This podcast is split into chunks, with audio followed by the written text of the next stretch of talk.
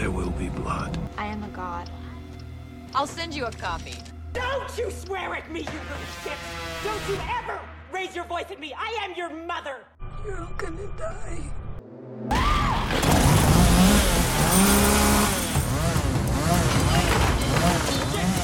I am going to eat your soul and shit it out, Nikki! Thought you only murdered boys. I go both ways. You forgot the first rule of remakes, Jill. Don't fuck with the original. If you touch my son again, I'll fucking kill you!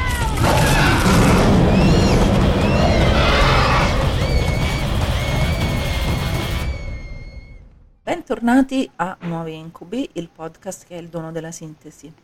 Eh, io Oggi sono più che Lucia mai. Patrizzi, oggi più che mai.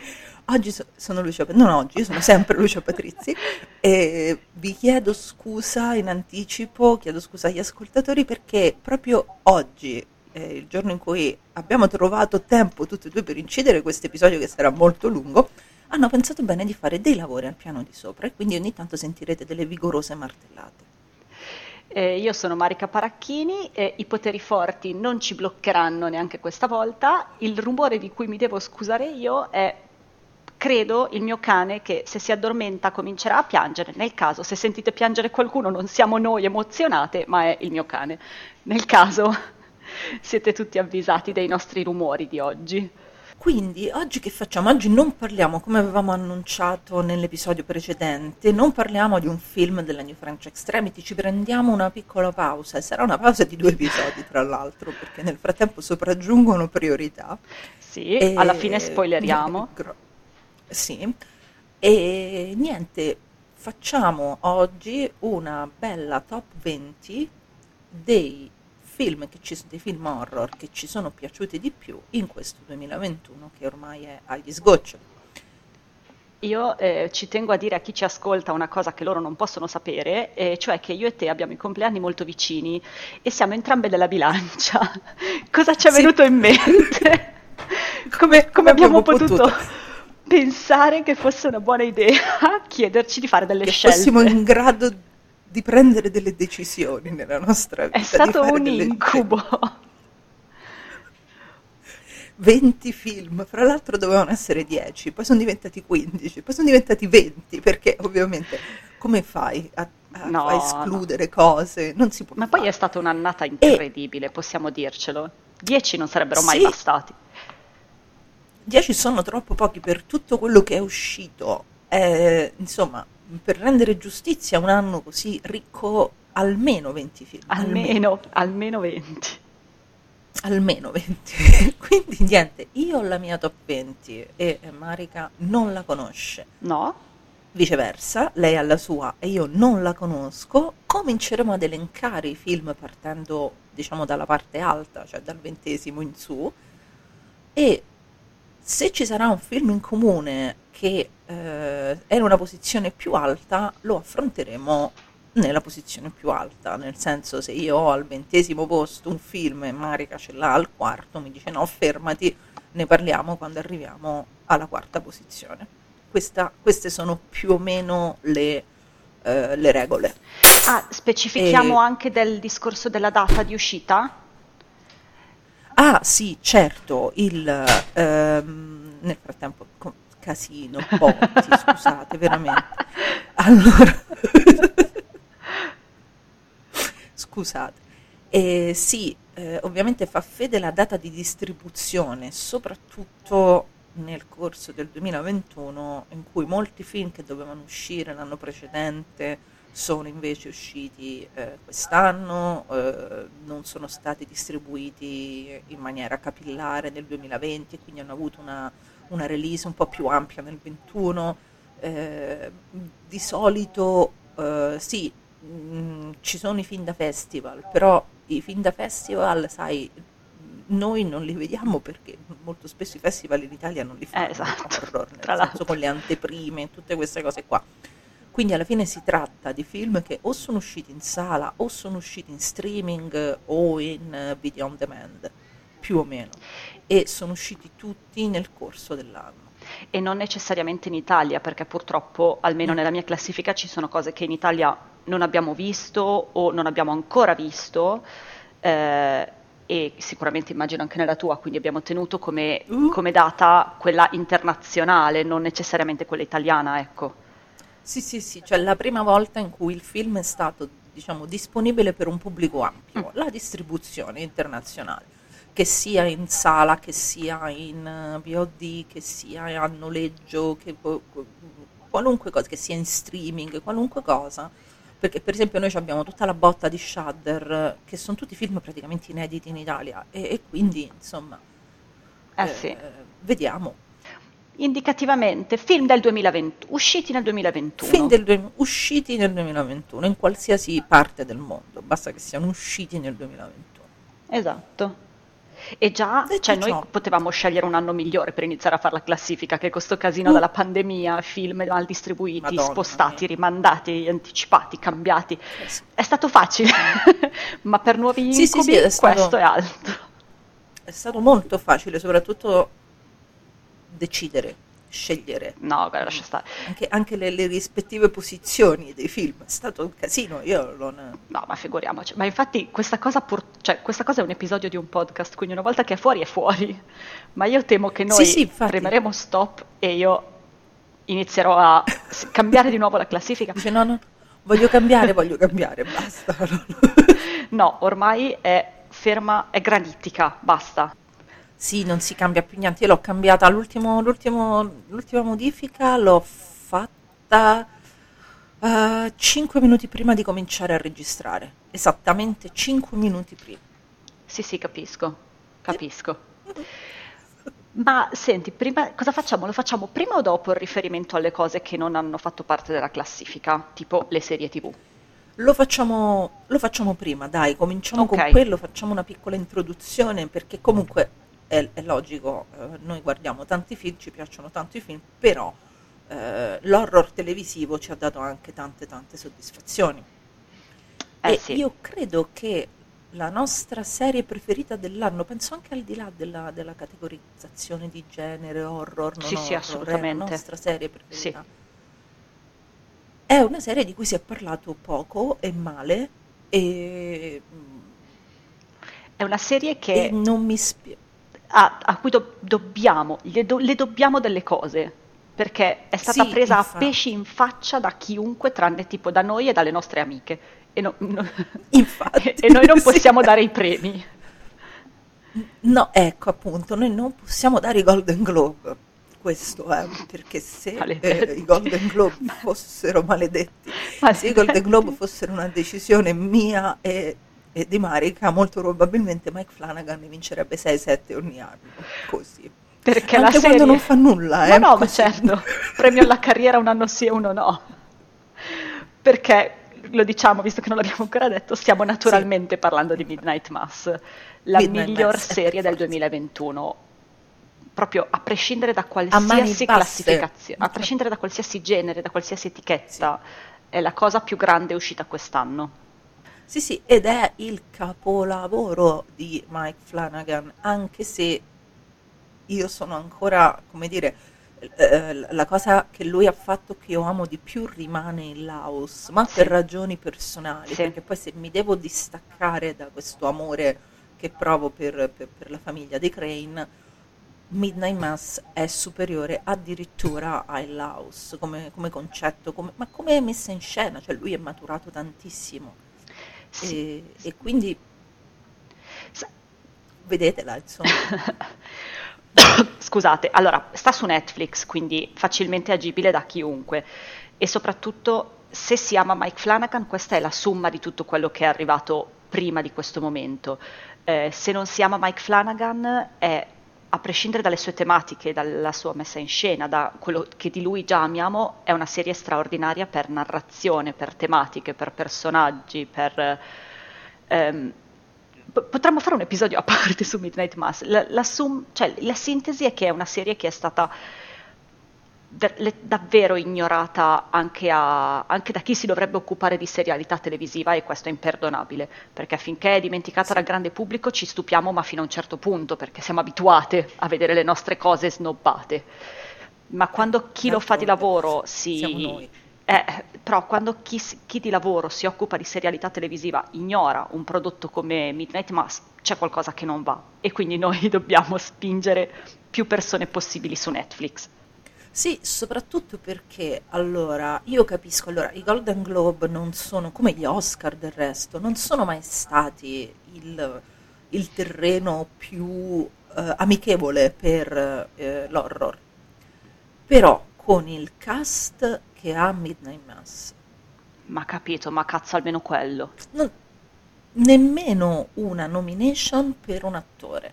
È inspiegabile. è stata completamente snobbata, ma in un modo veramente... Sono stati cattivi, sono stati crudeli, è un'ingiustizia eh, folle perché Midnight Mass si vede, è un lavoro curatissimo, poi è un lavoro su cui ci hanno sputato il sangue, questi l'hanno girato, è stata la prima grossa produzione a ricominciare a rimettersi in moto eh, nel 2020, dopo che era stato chiuso tutto Certo. E, e se si guardano anche le foto di scena, il modo in cui è stata girata, ce n'è voluto, insomma non è stata una- un'operazione facilissima.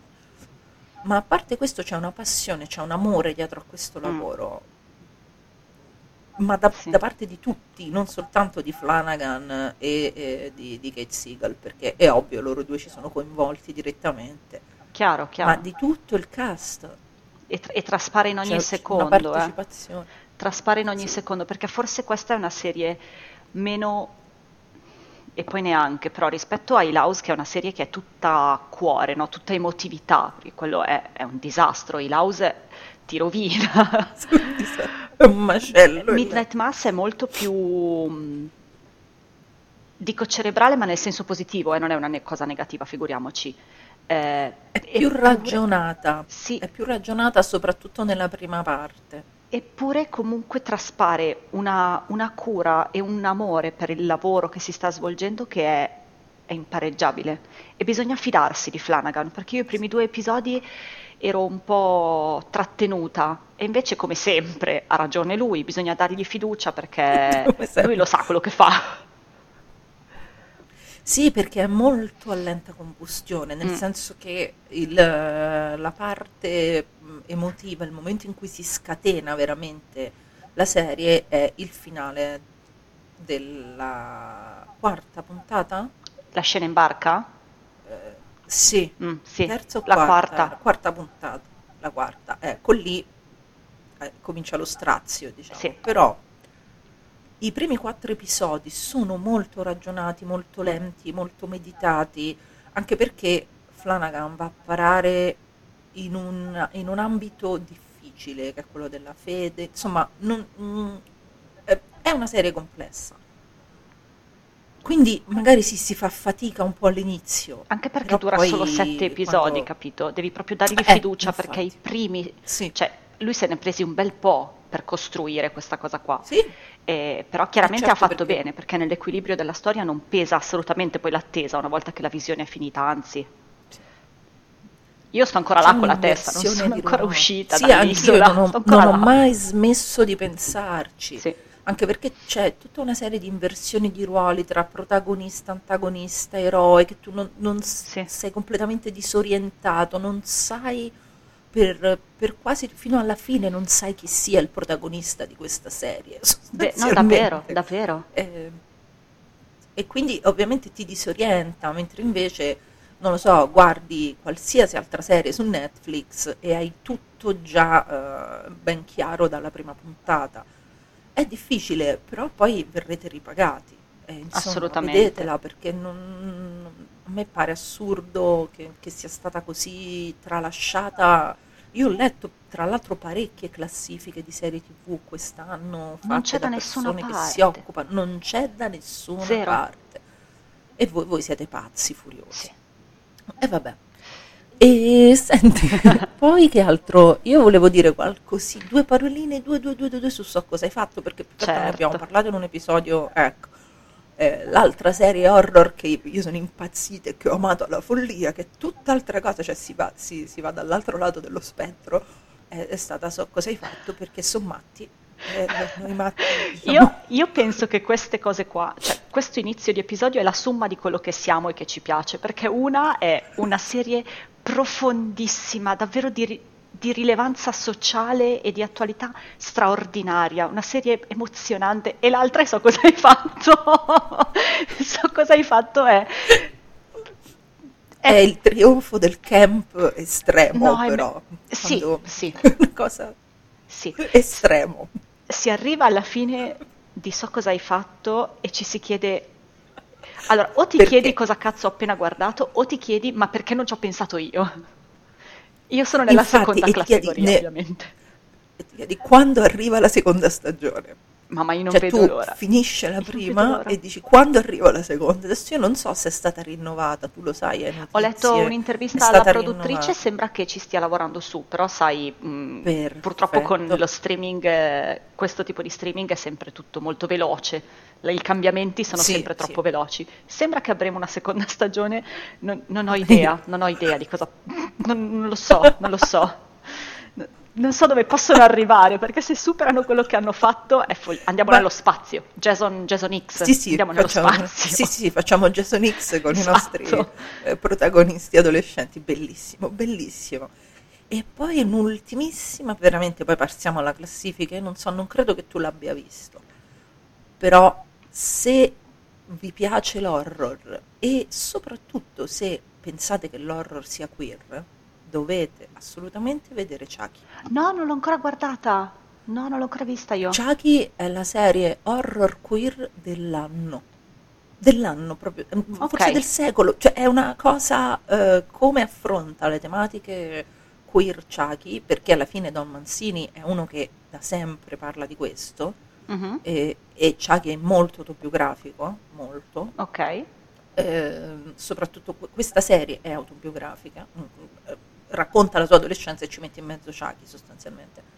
Che mi sembra Eh, solo un un modo per migliorare attori- ogni narrazione, no? Infatti, ogni narrazione ha un cast di attori giovanissimi che fanno letteralmente spavento e sono davvero giovanissimi, cioè hanno 14 anni, Cavoli. interpretano dei, eh, interpretano dei 14 anni e hanno 14 anni, che è una cosa Anomalissima.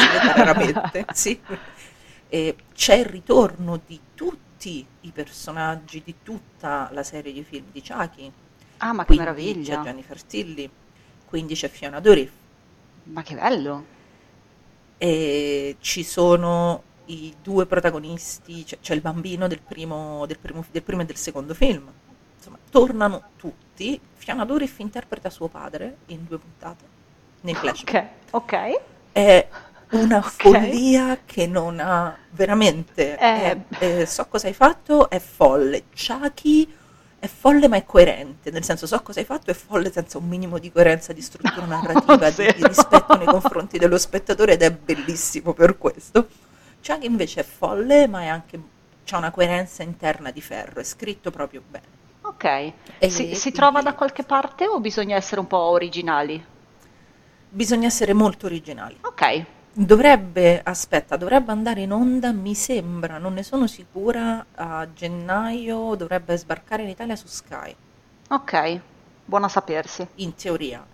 Mi sembra, mi sembra, però se non avete Sky dovete essere molto originali per trovare Chucky. Ecco, Ok. Va bene, no, a me manca Chucky, quindi durante le feste so cosa fare. Chucky è stupendo. Proprio perché è finita la mia altra serie ossessione dell'anno, ovvero Dracula, eh, lo spettacolo drag queen eh, a tema Ecco. horror, naturalmente, eh, è finito e io sono in eh, grande nostalgia, guarderò Chucky, perché sono, visto che parlavamo di horror queer, più queer di Dracula. Ecco, infatti. A noi l'horror queer piace tantissimo. E C'è dell'horror che non è queer? in questa classifica. No, non esiste l'horror che non sia queer, quindi. E bene, direi che siamo pronte? Ce la sentiamo? Sì, Vai. ce la sentiamo, dai, ce la possiamo fare. Allora, comincio io perché sono anziana. Va bene. Hai la precedenza, va bene. Eh, ho la precedenza perché se no parto io più che altro perché così poi l'ultimo film al primo posto lo dici tu e questo sarà divertente poi, eh, Ok. perché credo che sul primo posto ci sarà qualche differenza. Allora, Ok, io vado col ventesimo posto e ci metto un remake. ok. Il remake di Slumber Party Massacre. Ce l'ho più su. ah, ok, perfetto. Allora niente. Cominciamo. no, non vedo Cominciamo l'ora. Non vedo l'ora di vai. parlare del remake di Slumber Party Massacre perché non vedo l'ora. Che meraviglia. Che gioia. Allora vai, vai tu col ventesimo. Il mio ventesimo è Seance, piccoli omicidi tra amiche. Ok, vai, perfetto, io non ce l'ho. Tu non ce questo, l'hai? Anche se sono contenta che ci sia nel- nella, nella- nella tua classifica perché è un bellissimo film. Allora, Seance, ehm, Simon Barrett, ehm, in Italia è uscito al cinema i primi di dicembre come Piccoli omicidi tra amiche. Al momento mi risulta che non sia ancora in streaming e lo dico per chi non ci può vedere, ma Lucia è proprio sconvolta dalla distribuzione italiana, dal titolo italiano. Il titolo, cioè il titolo italiano è una roba da denuncia, non lo so, io veramente ti faccio arrivare una querela. Ma secondo me non hanno visto bene il casa. film. Non devono avere visto il film, quelli che Non l'hanno chiamato c'è- così. No, allora, io sono convinta di una cosa, che nel momento in cui decidono in Italia, o penso un po' ovunque fanno così, però in Italia sono, è particolarmente sentita questa cosa, siamo molto ferrati. Decidono di eh, distribuire un film, soprattutto un horror che arriva da- dagli- dall'estero, da qualsiasi parte del mondo, e devono dargli un titolo, non, non se lo guardano il film, cioè leggono una breve sinossi, sinossi. e dicono ok, questo ci- eh, c'è una scuola, ci sono delle ragazze, sono tutte femmine, allora lo chiamiamo piccoli omicidi tra amiche, vai! È terri- Convinta. no- non c'entrano i piccoli omicidi tra amiche, questo lo Zero. diciamo subito. Eh, facciamo un accennino di trama Sì, dei sì, sì, film di assolutamente, cui vai. parliamo. Eh, dunque, Certo. Seance è la, la storia di un istituto che si chiama eh, Fairfield Academy, un istituto femminile, ehm, in cui una studentessa che si chiama Carrie, insomma, si è tolta la vita. Al suo posto, insomma, per coprire il suo posto nell'accademia entra Camille che eh, comincia a entrare insomma nelle dinamiche della scuola, quindi c'è il gruppetto delle bulle, lei è una che riesce a tenere testa, però insomma entra in queste dinamiche scolastiche femminili ehm, e le ragazze si legano principalmente perché ehm, sembra che la scuola sia infestata da una presenza e ovviamente cosa si fa in questi casi? Una seduta spiritica. Una bella seduta spiritica. Una bella seduta spiritica in biblioteca, e- però ovviamente eh, le cose vanno in bacca molto presto. Sì, sì, con una rapidità proprio pazzesca. Seance E- è bellissimo. allora, sì. Seance è bellissimo. È del signor Simon Barrett che qualcosina di horror nella sua vita l'ha scritta. Un paio di anche se cosine. questo è il suo esordio, è il suo esordio da regista. E eh, c'ha un cast di giovani attrici, la protagonista io la amo. La, la Waterhouse, Suki vero? Waterhouse, Suki Waterhouse, sì. sì. È- Bravissima. Mamma mia quanto è brava. È anzianotta per interpretare una liceale ormai, però Però passa bene, c'ha eh? quasi 30 anni, eh? Sì, Passa però bene. passa bene, passa bene, perché è minuta, è piccolina, Mm. quindi comunque sembra, sembra un po' più piccola. E a me di questo film piace tantissimo, senza fare spoiler, il- le- piacciono tantissimo le, dinami- le dinamiche di gruppo tra le protagoniste. Eh, mi piace come inizi in maniera abbastanza eh, tradizionale con loro che sono le bulle, lei che è l'ultima arrivata e poi nel momento in cui si presenta un problema, tutte queste ragazze, non tutte tutte, però insomma se no facciamo spoiler su Certo, questa certo. classifica e eviter- eviterei proprio di farne, Sì. eh, tutte queste ragazze decidono semplicemente, ok sì, però pe- pensiamo pratico, Mhm. cioè non, Sì. non- non- Sì, è vero. Collaboriamo perché ormai ci siamo dentro. Sì. A, a me piacciono E- molto tutte le, che sono cose che abbiamo visto spesso in narrazioni di questo tipo, però l'ambientazione del collegio esclusivo, con tutto quello che porta con sé, no? Eh, a me piace sempre moltissimo, la guardo sempre molto volentieri perché, perché mi- semplicemente mi diverte, ma nello specifico in questo ehm, le ragazze sono completamente abbandonate a se stesse, i genitori non sono pervenuti perché ovviamente come avevamo visto succedere in grandi classici gotici del passato, bisogna mantenere l'immagine della scuola intatta. Quindi è successo un incidente che non si poteva coprire, ovvero una persona eh, che è morta e quella non la puoi coprire. Però bisogna preservare l'immagine della scuola e quindi tutto quello che interessa all'insegnante, alla preside, poi quello che l'unico adulto fondamentalmente che si vede è state buone, non fate rumore, non fate casino, manteniamoci tutte in questa candida e lussuosissima immagine che abbiamo e sotto naturalmente c'è l'inferno, ovviamente. C'è l'inferno, sì, sotto c'è... Ovviamente è un film con un colpo di scena alla fine che ribalta un po' tutta la situazione, quindi insomma mh, non, non diciamo niente, però sì, sotto c'è l'inferno dietro a questa apparenza assolutamente rispettabile di questo collegio esclusivo per ragazze non ricche. Di più, sì sì. Di più. Ecco. Ma infatti secondo me eh, Waterhouse passa molto bene come personaggio di questo film perché quello che nell'immaginario sono le ragazze che frequentano, e ragazze e ragazzi naturalmente, solo che in questo caso è un istituto femminile, ehm, sono proprio quelle ragazze così, no? Molto belle, queste gazzelle altissime, magrissime, bianchissime, e se anche una eh sì. dimostra qualche anno di più, n- non è nello specifico il suo caso, però funzionerebbe comunque perché eh, rientra molto in questa immagine che abbiamo di questo tipo di istituzioni scolastiche, secondo me. Sì, infatti l'unica che è un po' fuori da, da, dal cliché, dallo stereotipo della frequentatrice abituale di, eh, di questi posti è la compagna di stanza della protagonista. Sì, che infatti è un personaggio un po' anomalo. Sì, sì, ed è un personaggio bellissimo, tra l'altro. Sì. Eh, Quindi sì, Seance...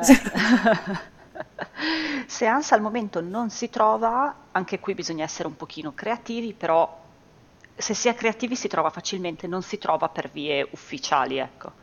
Purtroppo. Sì, infatti. Dovete essere creativi. Ecco. Ma è su Shudder comunque, no?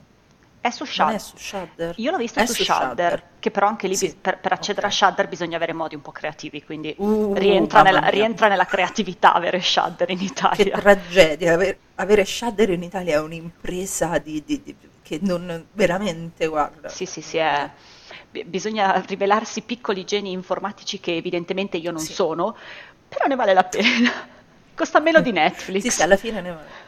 Sì, costa meno di Netflix a ha solo horror, Shudder ha solo horror. Sì, è, è il paradiso. È il paradiso. Sì, è il paradiso. Ha delle... E anche Tubi però è, è abbastanza paradisiaco, diciamolo ai nostri sì, è vero. Eh, ascoltatori. Tubi basta una VPN. Tubi e Voodoo, entrambi? Sì, esatto, è pieno zeppo di horror, è gratis, soltanto che, che c'è la pubblicità che ti interrompe il film. Ecco. Che però voglio dire, è... se si ha la nostra età però... non è nulla a cui non siamo abituati. Ecco. No, infatti lo, è una cosa che conosciamo, però hai a disposizione una libreria di film gratuita con, con, una selezione di horror che fa impressione, davvero, veramente impressione. Davvero. E, e insomma, Tubi veramente uh, è, è, una svolta, Tubi è una sì. svolta. E tanto la VPN, bene o male, non dico tutti, ma quasi ce l'abbiamo perché... Dai. Quindi noi, noi non incitiamo all'illegalità, ma al, ecco. al pensiero laterale. E infatti è pensiero laterale, non è affatto illegale, è una VPN, infatti. illegale. Infatti. Nel frattempo scusate perché le martellate sono finite, ma hanno cominciato i gatti. Perché anche loro Quindi... sostengono il pensiero laterale. Sì, infatti. Allora, a questo punto io vado col mio 19. Vai. Allora, al mio numero 19 c'è Lamb. Uh, io non l'ho guardato. Questo film, ecco, che è eh, questo film che arriva dall'Islanda. Il regista si chiama Valdimar Johansson, spero di averlo pronunciato bene. C'è eh, Nomira Pace dentro. Sì.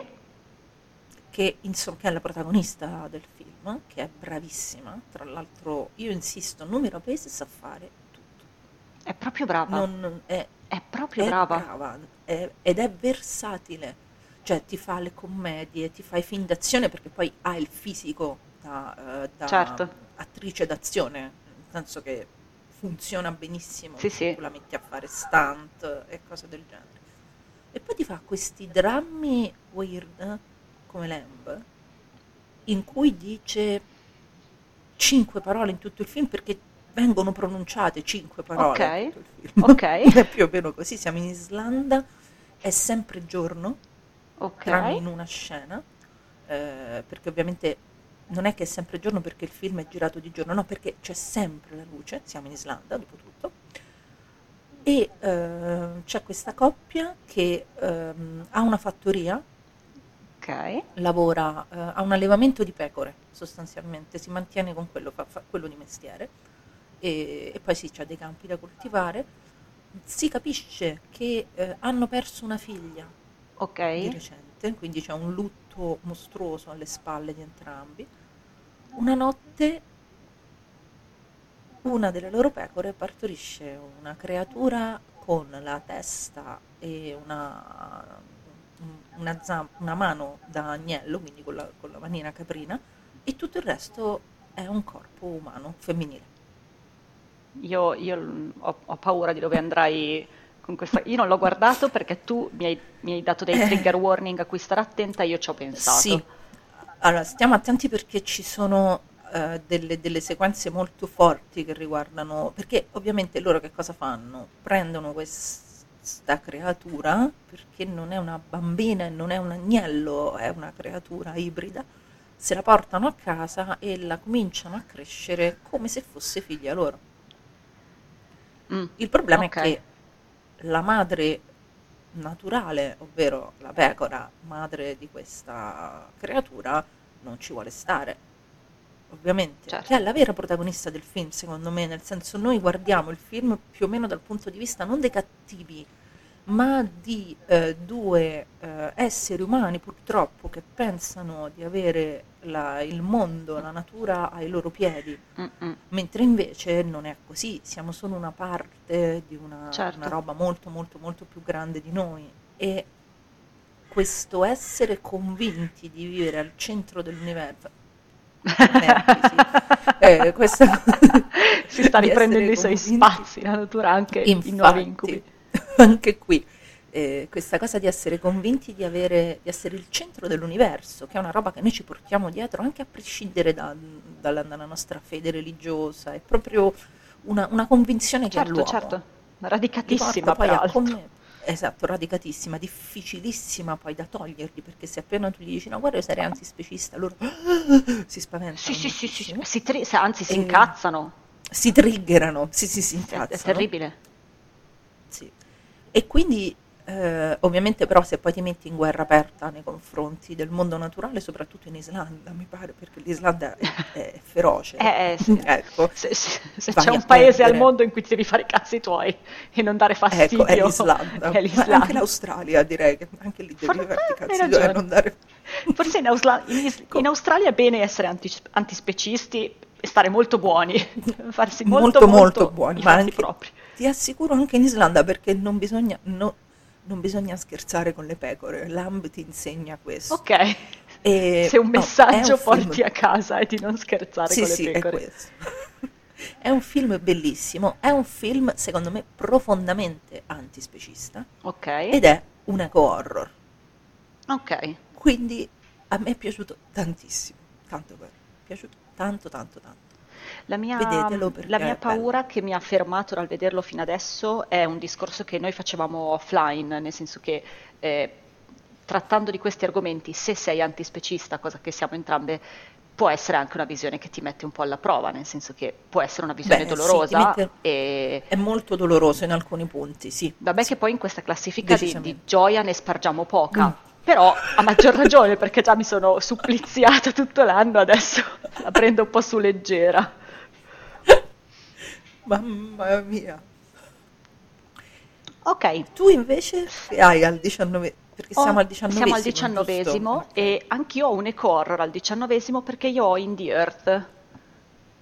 Ben Ecco, Wheatley. vai, perché questo non ce l'ho. Non Io ce questo l'hai? l'ho dovuto dolorosamente escludere, Ok. sperando che ce lo mettessi tu.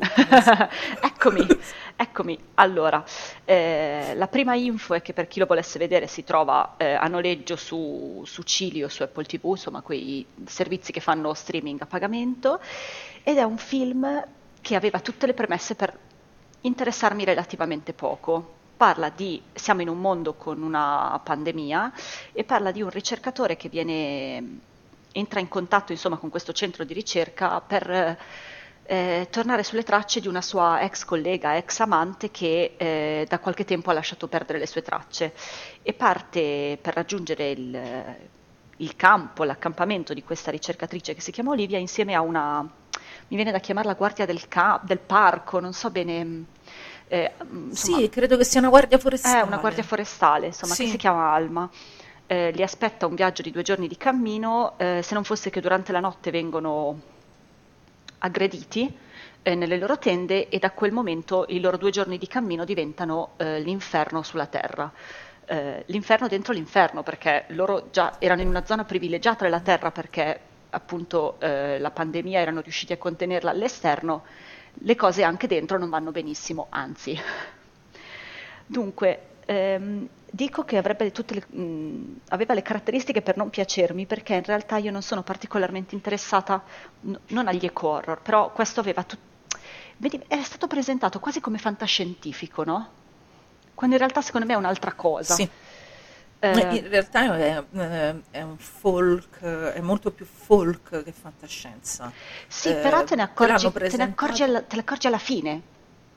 Mm, te ne accorgi? No, secondo me te ne accorgi. Adesso è difficilissimo parlare di In the Earth senza fare spoiler. Mm eh, sì, perché succedono eh, cose più o meno in ogni fase del film e, che ti e, cambiano un po' la prospettiva sì, in cui è un film che ha guardando. spessissimo dei cambi di rotta sì, sì, molto violenti e molto, molto repentini sì. eh, arrivano subito eh, te l'hanno venduto come un film le, sì, vagamente eh, in, in, di, con qualche richiamo ma perché ne, nei trailer ti fanno vedere questi macchinari, questi, mm. queste apparecchiature con cui eh, in realtà sì c'è una parte, come in ogni eco horror che si rispetti, c'è una parte eh, che può essere assimilata alla fantascienza, perché poi alla fine il film parla di questa...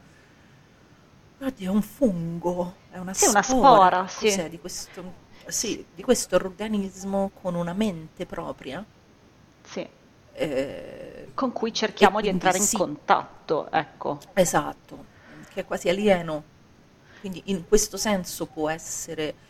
Però il problema è che Whitley è talmente matto che ricollega questa cosa a un ambito prettamente folk. Sì.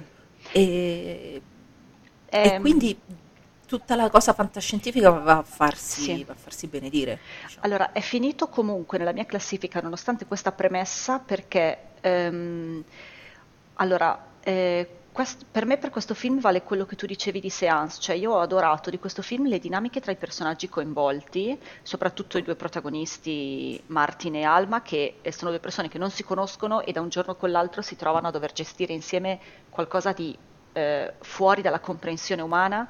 Ho adorato le sequenze, per, per, non fare spoiler, diciamo quelle, le sequenze che riguardano la spora, perché la spora è un elemento sì, che per tutta esatto. la prima metà del film manca e arriva successivamente e ha delle sequenze che ehm, possono risultare fastidiose alla vista dello spettatore sensibile o comunque dello spettatore mh, mm, che non ama... Ehm, le immagini molto forti, molto luminose, che cambiano molto velocemente. Io però le ho trovate eh, affascinantissime. Eh, c'è questo elemento che eh, parte che sembra quasi soprannaturale, poi diventa una presenza, poi diventa un uomo che sembra matto, però poi forse matto non è, poi è un, rep- è un cambio repentino e costante e non ti molla mai perché appena tu pensi che stia andando in una direzione, poi cambia, va in un'altra e tu arrivi alla fine e hai visto un film che sono cinque, senza, senza però mai essere confusionario, ecco, che non, non, voglio farlo passare come qualcosa di confuso, non è, evidentemente Wheatley ha, aveva le idee molto chiare su quello che voleva fare e mi sembra che il messaggio sia passato molto forte, ecco. Sì, sì, no, ma poi è, è un film, in realtà eh, un'altra cosa molto bella di questo film è il modo in cui i due personaggi si approcciano eh, al... mi viene meraviglioso. Eh, mm, ok. Si, appro- si comportano nel momento in cui entrano in contatto con qualcosa che non riescono a spiegare. Sì, sì, è vero. E, ehm, l'unica che eh, si avvicina a questa eh, a queste entità, chiamiamola così, in maniera molto mh, mm, naturale, molto tranquilla, molto eh, di, di, di, serafica accettazione, è la Guardia Forestale. Che infatti è quella, e non è uno spoiler sul film, è quella che a un certo punto viene vestita da capo a piedi e cacciata dentro.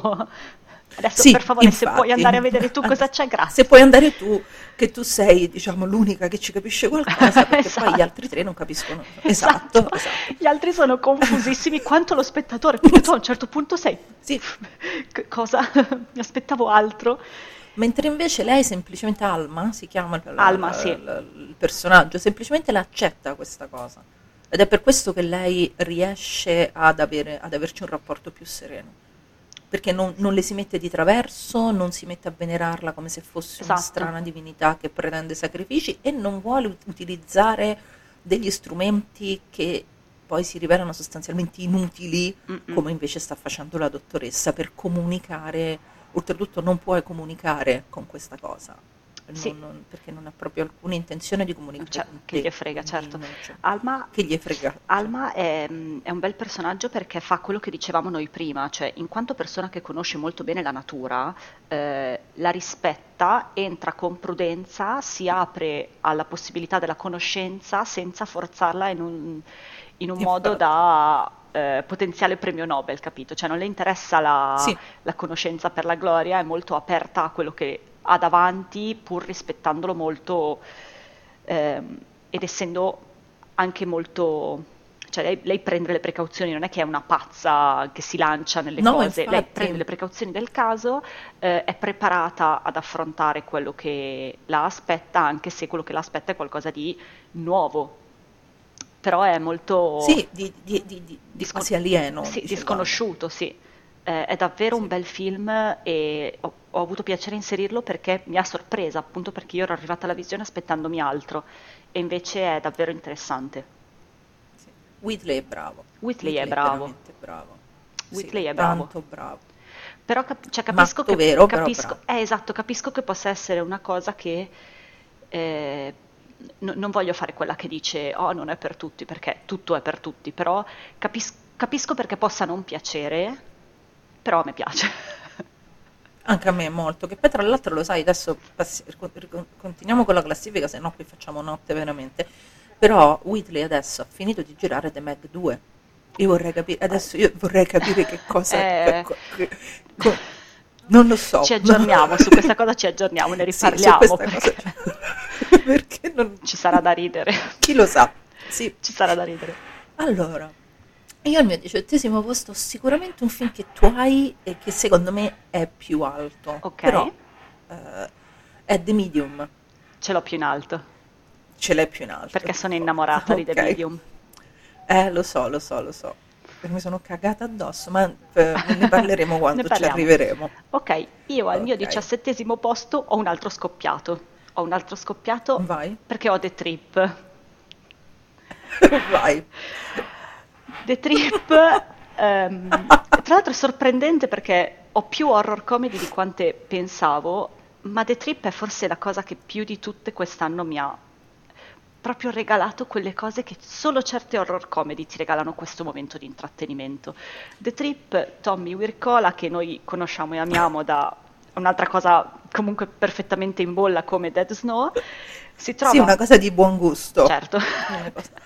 Si trova su Netflix e parla di una coppia, e torniamo alla nostra Numi Rapaz che abbiamo nominato prima, una coppia formata da Lisa e Lars, eh, una coppia in crisi, lui è un regista di scarsissima qualità, sembra, e lei è un'attrice che non riesce a far decollare la carriera, che parte per un weekend su una casa sul lago, ehm, che dovrebbe essere un weekend rilassante se non fosse che entrambi hanno in mente di ammazzare l'altro per, ris- ris- per riscuotere i soldi dell'assicurazione fondamentalmente.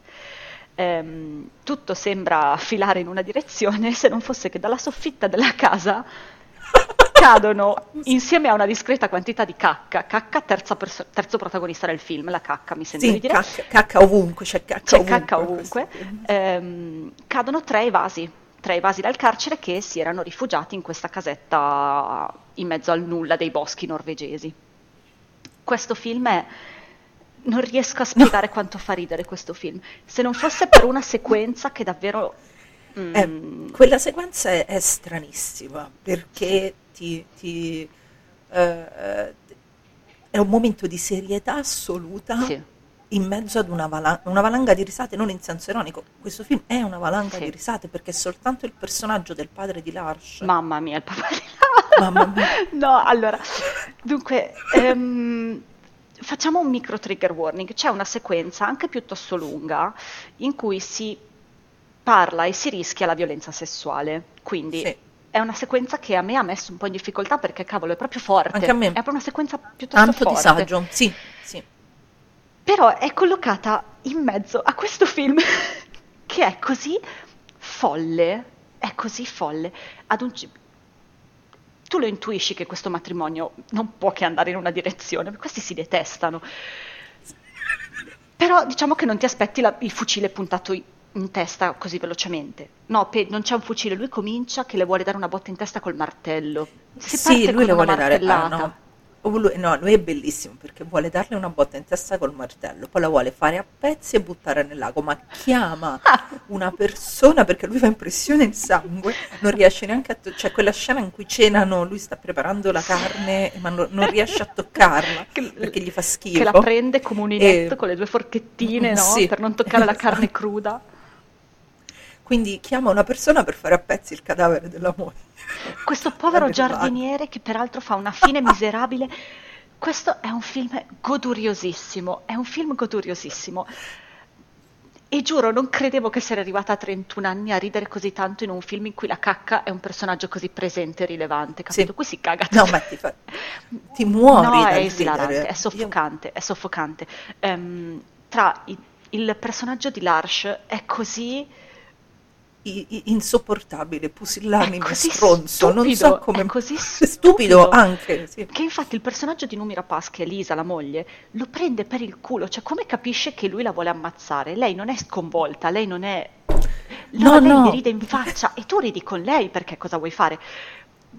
È, è così E, e poi c'è estremo. quella scena, quella scena di cui abbiamo parlato prima, che è, è- c'è un ribaltamento di prospettiva fortissimo, Sì. perché tu vedi questi tre evasi, che ovviamente sono evasi dal carcere, non si sa da quanto tempo stanno, e tu ovviamente la prima cosa che pensi, la prima è adesso la povera Numi Rapace Sì, subirà qualcosa di orripilante.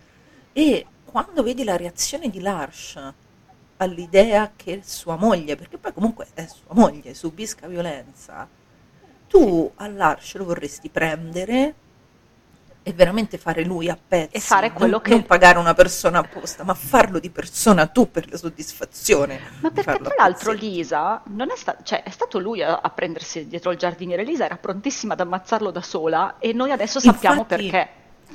Sì, perché è un coglione, è un coglione. cioè, è un coglione.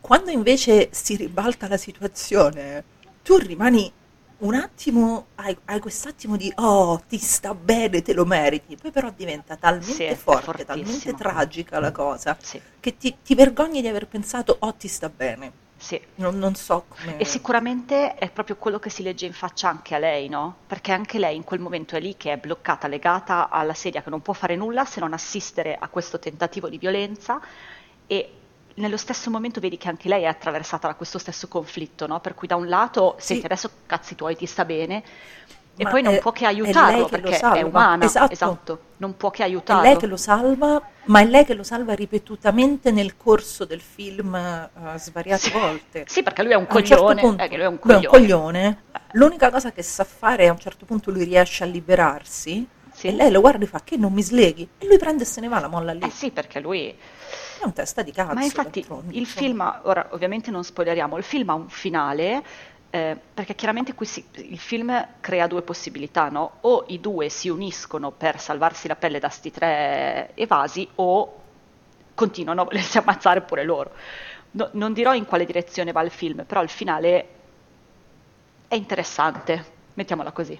Molto, è interessante, molto interessante, sì. ehm, fa delle scelte non scontate secondo me, e- però nel frattempo tu eh, non- devi, bere qualcosa perché hai riso talmente tanto che hai la gola secca, che è esilarante. Esi- ci sono delle insisto, morti, Il padre di Lars. ci sono delle morti che sono di così Lars. divertenti che non, non si spiega, non si spiega.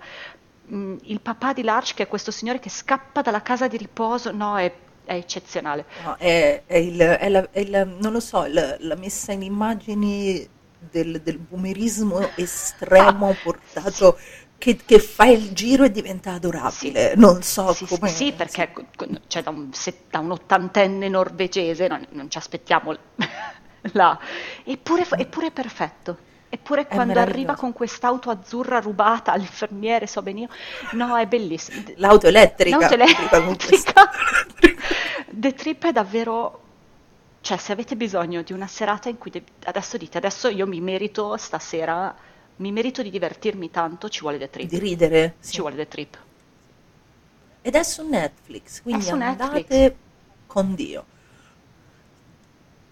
Ok, io sono- non mi ricordo a che punto siamo 17. arrivati, lo sai? 17. Allora, diciassettesimo posto, io ho un film costato 4 lire, Ok. ambientato tutto in un bagno, Ok. tutto all'interno di un bagno, che si chiama We Need to Do Something. Uh, sì, Ed è una roba pazzesca. io non l'ho ancora guardato. pazzesca. È in lista, non l'ho Io l'ho ancora guardato. guardato perché io avevo letto, eh, tu devi sapere, qui la faccio, cerco di farla il più sintetica possibile, ve lo giuro. Ma tanto sappiamo seguo- che oggi non lo saremo. Seguo con gioia estrema un podcast eh, che si chiama Books in the Freezer, che eh, parla, da- dal titolo si capisce perché è una citazione, fra l'altro è Friends, mi sembra, che lui mette Shining nel freezer o l'esorcista nel freezer perché gli fa troppa paura.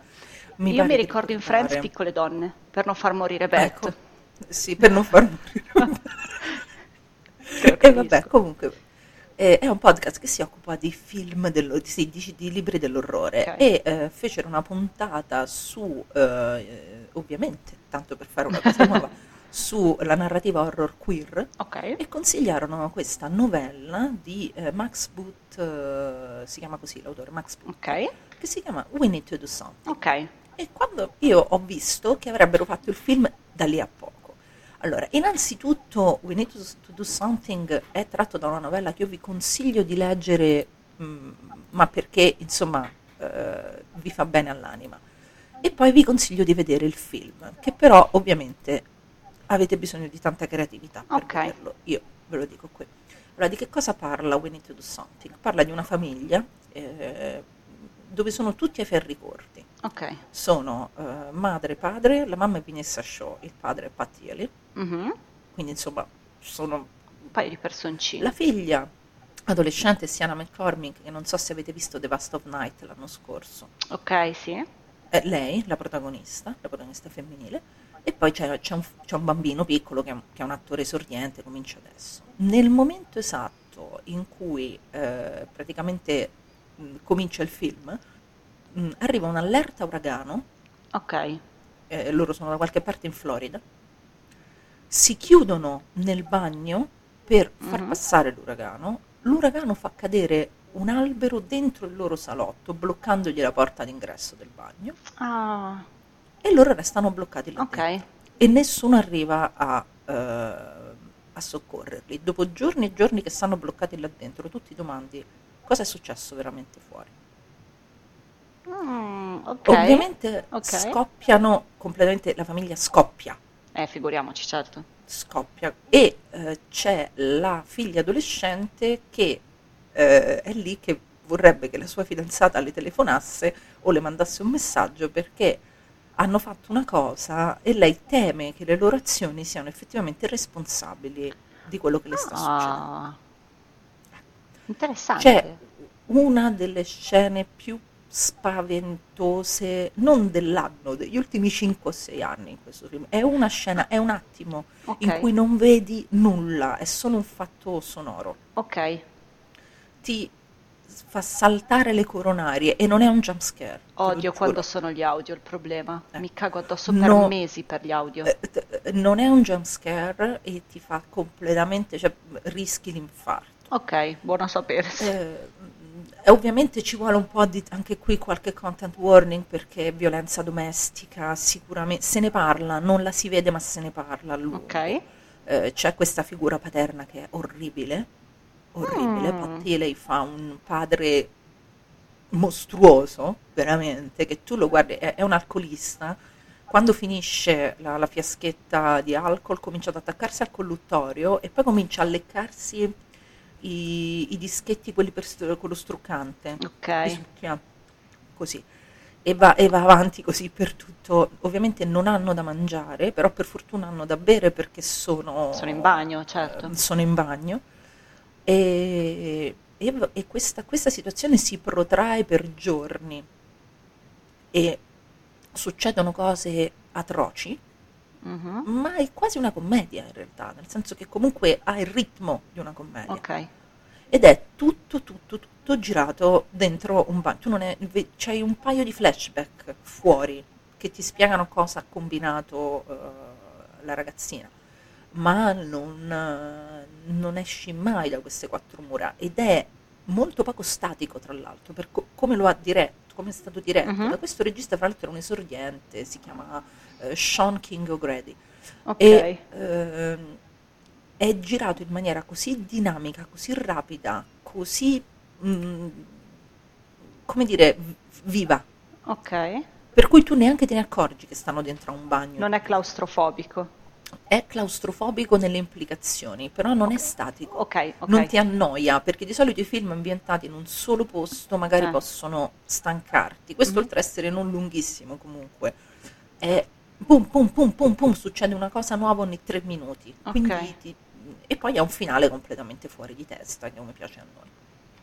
Credo e che me lo basta, non- recupererò perché sono molto intrigata. Non posso dire nient'altro, Ok. però davvero quella scena, mm, Mhm. mamma Ok. mia, è pazzesca. Ma sai che io guardando la mia classifica quest'anno ci sono state delle cose che mi hanno fatto una paura che siamo stati graziati da film belli spaventosi quest'anno.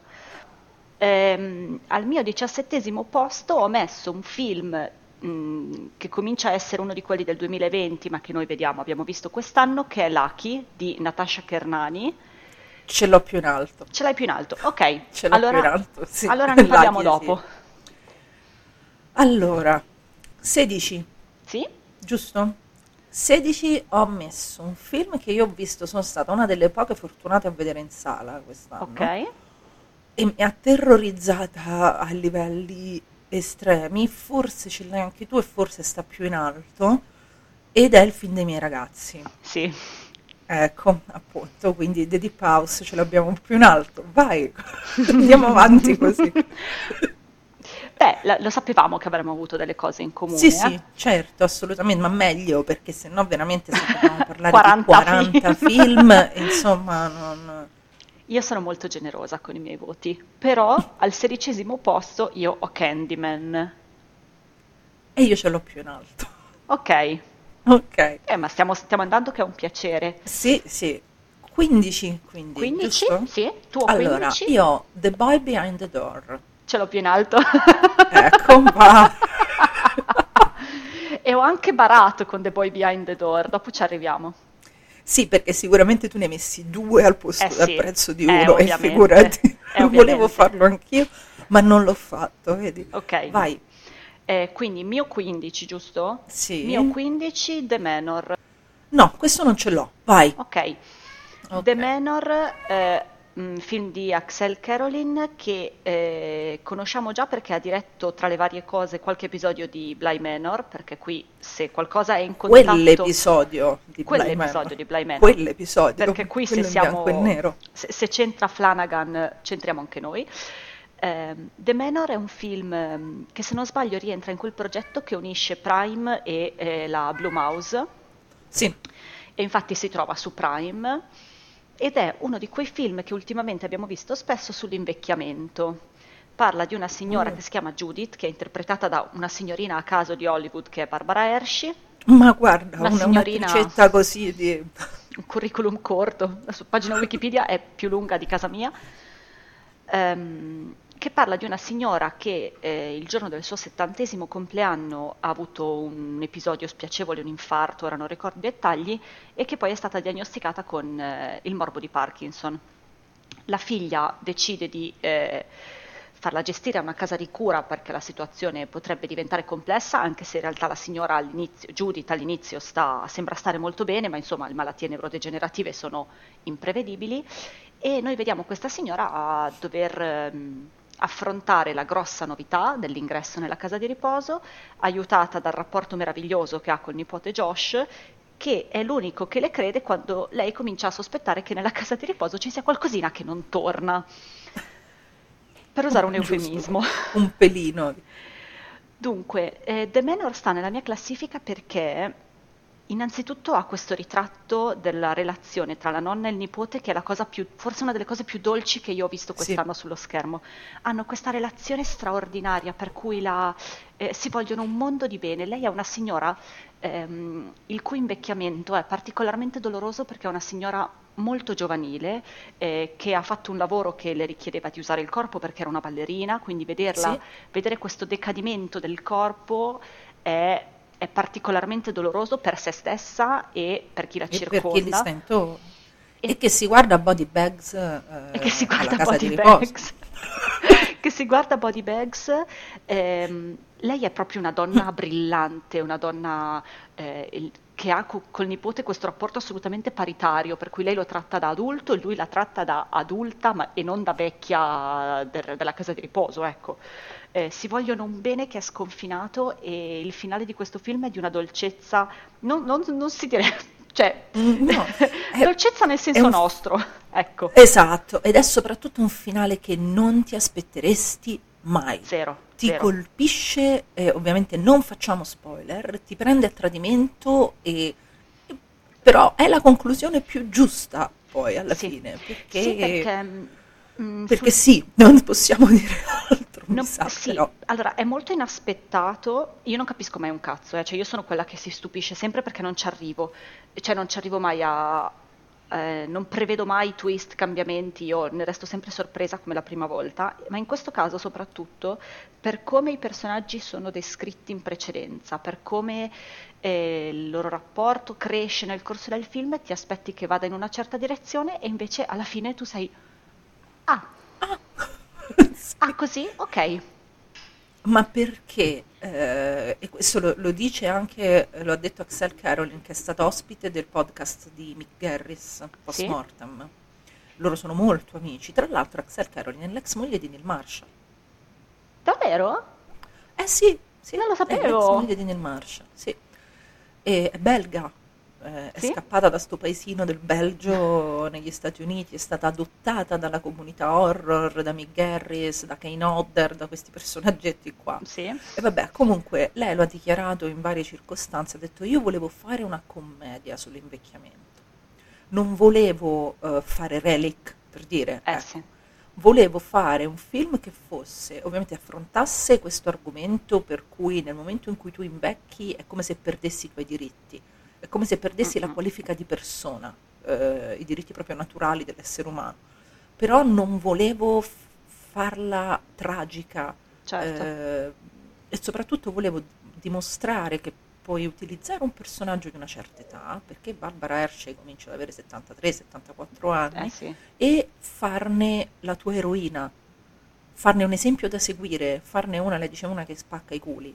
Eh sì. Ed effettivamente ne spacca parecchi di culi nel corso del film eh, Barbara Hershey. Quindi mm, E- Ed è vera questa cosa che il film mantiene quasi toni da commedia, pur essendo comunque intenso, parlando di argomenti impegnativi, ok, però comunque mantiene dei toni di Sì. eh, quasi da commedia davvero. È davvero mh, divertente. Lei è un personaggio stupendo. Judith è un personaggio meraviglioso. Sì, lei è un personaggio stupendo. Quando, quando rompe le scatole al nipote perché dice le parolacce, ma tu le dici, io a 70 anni mi sono guadagnata il diritto di imprecare, che cazzo.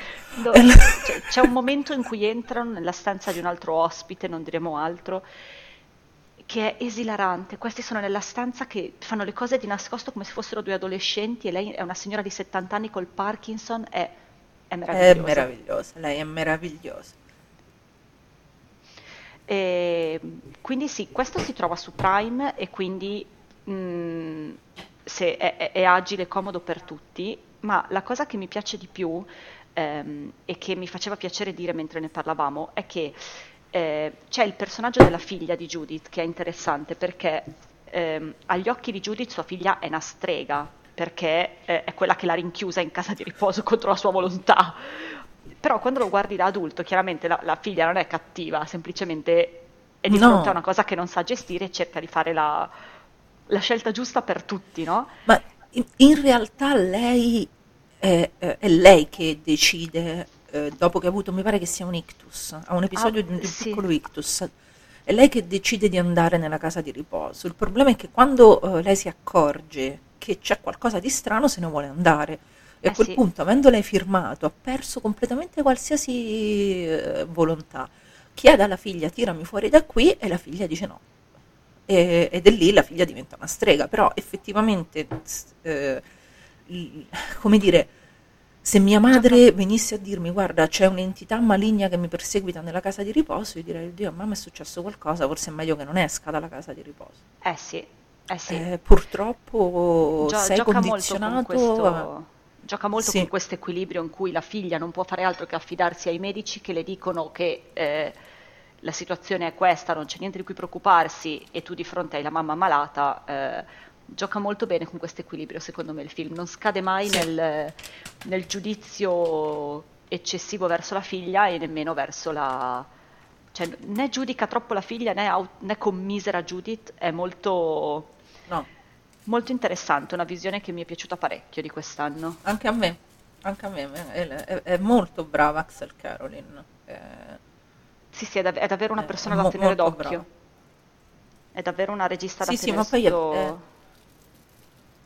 Ma poi anche lei è, un- è una tatona e noi gli vogliamo bene ai tatoni. Siamo, Sì. Se sei bravo nel tuo lavoro e sei anche una brava persona, noi ti vogliamo tanto, tanto più Sì. bene. Ecco. Sì, Sì, siete i nostri preferiti. sì. Ok, Ok, quindi a che punto siamo? Al 14. tuo 14. Allora, io ho uno slasher colombiano.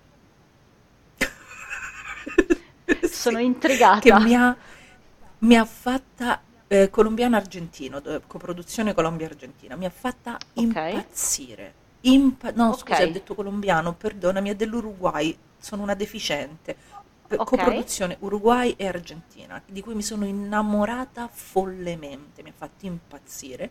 Si chiama The Last Matinée, il regista è Maximiliano Contenti. Ah, sì, sì, sì, sì, certo. E io sono, per questo film, è stato un amore, ogni tanto mi capita più o meno ogni anno che io mi becco un filmetto, diciamo, eh, considerato magari non particolarmente, come dire, eh, blasonato, e me ne innamoro come, come non si sa che... Tipo due anni fa c'era The Furies, l'horror australiano, non Sì. so se l'hai visto con Non quelle l'ho visto, ragazze. lo conosco di fama, ma non l'ho amore. visto. Amore totale. Eh, l'anno prima ancora eh, What Keeps You Alive, di cui proprio, Sì, cioè, per me è sì. stata una, una passione, quasi, quasi un matrimonio con quel film, ci ho avuto. E quest'anno eh, The Last Matinée, che sta indietro soltanto perché è ovviamente sconosciuto, e ovviamente, insomma, ci sono poi altri film più importanti di cui parlare, però, e mi pare sia su Shudder. Eh, è su Shudder, ma qui a dicembre Shudder. è uscito anche eh, sul canale Midnight Factory di Prime. Ah, perfetto. Perché è è quello, che è, è quello che è noto anche come red screening, giusto? Sì, red screening. Allora c'è anche, c'è anche sui canali Midnight Factory. Sempre siano lodati i ragazzi di Midnight Factory che ci Sì, portano... mamma mia, grazie, veramente, perché ci avete portato lo slasher dall'Uruguay e io non so come ringraziarvi. È davvero incredibile perché cioè, lo slasher dell'Uruguay non è esattamente quella cosa che ti aspetti che arrivi sui canali Midnight No, Factory Italia, e invece eppure- ci sorprendono sempre. Sempre ci fanno queste sorprese bellissime e io vi assicuro, se vi piace il gore, se vi piacciono gli omicidi che vi fanno soffrire perché vanno a colpire dei personaggi a cui volete bene sin dalla prima inquadratura, Ok, vedete questo film. Allora, eh, la trama è molto semplice. C'è un, un cinema che proietta in una giornata di pioggia battente un horror eh, sullo stile Hammer, un falso Hammer. ok, Quindi vampiri, eh, donne con le scollature in certo. improbabili abiti ottocenteschi. certo. E, a, questa, a questo screening, a questa matinée arrivano, anzi no, è notte, non so perché si chiami della matinée, si è inventato tutto di notte fonda, questo è un dubbio, ma non... eh, arriva la, la figlia del proiezionista perché il padre non sta bene, e quindi, ah, Ok. mi sono dimenticata, siamo negli anni 90, quindi è tutto in pellicola. Che meraviglia. Arriva la figlia del proiezionista a sostituire il padre, lei deve studiare eh, per un esame e ehm, il padre non sta bene, è il raffreddore, dice vattene a casa, qui ci sto io, tanto sono cresciuta dentro questo cinema, so cambiare i rulli, Certo, certo. Eh, ci sono pochissimi spettatori perché è una proiezione di un filmaccio orrendo e eh, fra questi spettatori c'è un assassino Ok. che uccide le persone e gli strappa gli occhi. Non c'è un motivo per cui lo faccia. È totalmente random e questo è bellissimo. Ok, che bello, basta spiegarci le cose, non le vogliamo Li sapere. chiude dentro e comincia ad ammazzarli tutti. Perfetto. Saranno otto persone, ma ne ammazza, li ammazza male, male, con una violenza che io ti giuro ero lì dicevo che meraviglia. ok, e, e soprattutto ha dei personaggi meravigliosi il film. Ok. Che li ami e, e ti dispiace da morire quando muoiono come mosche. Certo. È, è veramente bello, davvero. È girato di un bene. È un, è un omaggio ovviamente al giallo, però alla struttura di uno slasher. Quindi ai colori Che del giallo. È, è meravigliosa. Ti, mentre ne parlavi stavo guardando che anche il titolo originale mantiene la matinée, quindi non so, si Mm. chiama Al morir la matinée, quindi è proprio una scelta così. Va bene, Sì, non ci arrabbiamo per queste cose. È veramente un- una sorpresata, la sorpresa dell'anno per quanto mi riguarda. Non me l'aspettavo, l'ho visto perché così era uno slasher, gli slasher tendenzialmente li vedo tutti, quindi, eh, per principio proprio. Giusto? E quindi vedetelo della Smattinè o su Shudder se siete riusciti a usarlo in Italia oppure sul canale di Prime della Midnight Factory. Sì. Allora, tocca al mio 14 Mhm. e il mio 14 è Slumber Party Massacre. Oh, vai, Eh, Io- che, che gioia, The Slumber Party Io Massacre. prima ho detto che The Trip mi ha divertito, ma non è niente. Cioè, quello fa ridere, ma, ma Slumber Party Massacre è, un- è un'altra cosa. Cioè, il livello di divertimento di questo film è proprio su un altro livello. Allora, tra l'altro è un film per la TV. Sì, è un io film sono per il arrivata- canale, Ehm, eh, il canale Sci-Fi. Esatto, eh, a cui io sono arrivata solo perché eh, non sono una fan dell'originale, ma non sono una fan dell'originale solo perché, poverino, l'hanno, gli hanno fatto quello che non dovevano fare, cioè non, non l'hanno trattato come doveva essere trattato e quindi quello che è uscito non è quello che avrebbe dovuto essere. Questo è quello che avrebbe dovuto essere, ovvero il più divertente, Infatti, questo è quello che avrebbe dovuto essere. Questo è il più magico degli slasher al femminile che ci potessero essere concessi. Questo Sì, è sì. una goduria, è una goduria. Trama velocissima. Eh, c'è un, eh, un attacco a delle ragazze che stanno facendo un pigiama party, in cui ne sopravvive solo una. C'è un assassino con... eh, con Il cos'è trapano. che ha il, il trapano? È il trapano, Eh, sì, sì. E che le fa fuori tutte, se ne salva una, eh, questa che si salva cresce e ha una figlia a sua volta che parte per un, eh, una un weekend con le amiche in una, in una cabin, eh, come si chiamano? Non li abbiamo in Italia quelle casette lì nei boschi? Mm, Una cascina, una, Eh, una baita. Una so baita, come- una baita. Vabbè, se non fosse che per la strada la macchina delle ragazze si ferma e loro sono costrette a fermarsi in un punto che non doveva essere la loro destinazione finale e che si scopre essere proprio la, la baita eh, in cui la mamma è sopravvissuta 30 anni prima. Questo film, Dio è magico questo film, è Eh sì, è una Sa- magia. è sarei vero, tentata, vero, so. sarei tentata di non dire niente, di dire solo cercatelo nei nostri modi soliti creativi e guardatelo senza saperne niente. Ma guarda, Perché? forse è meglio perché ha delle sorprese dentro. eh, perché parte come uno slasher molto tradizionale, anche per Sì. il 30 anni dopo, il, la figlia che, oddio, si rompe, tu- tutte le coincidenze tipiche dello slasher con i personaggi femminili presi che sono dei cliché ambulanti e poi ti Sì, sì, sì. ribalta tutto completamente. Completamente ribaltata la, la- la prospettiva, è meraviglioso. Soprattutto l'incontro con i ragazzi, io direi che lì è da Eh, Oscar, sì. c'è una, una Sì. scena che è una battaglia a cuscinate da Oscar. Sì, sì, sì, sì, sì. Io credo di non aver mai riso tanto nell'ultimo No. anno come in quella scena. In micidiale. generale, in generale è un film divertentissimo, eh, che non, non è divertente come The Trip nel senso eh, evaso che si fa la cacca addosso e la fa davanti ai suoi amici e poi cade sugli altri. No, questo è proprio, è proprio uno slasher divertente ma intelligentissimo. Cioè non che, che il film di Wirkola povero non lo fosse, ma questo è Sì, proprio sì. brillante. È sottile. E, mm, è brillante e non, non perde mai di coerenza neanche quando ribalta il ribaltabile, nemmeno quando sceglie di omaggiare la storia nella maniera più plateale possibile sul finale. Non perde, comunque non perde di coerenza nella sua costruzione e poi ci sono ste ragazze che sono delle macchine da Mamma guerra mia. e sono le mie preferite, E poi le mie preferite, c'è le amo. un'attrice all'esordio che è quella che fa la sorellina piccola che è, io ti giuro, io ho rivisto Heather Langenkamp agli esordi. È, è Eh, meravigliosa. Eh sì, è proprio brava, è proprio brava. Ha un personaggio terribile, eh. Cioè, terribile. Ha un personaggio mm, Sì, sì, forte. sì.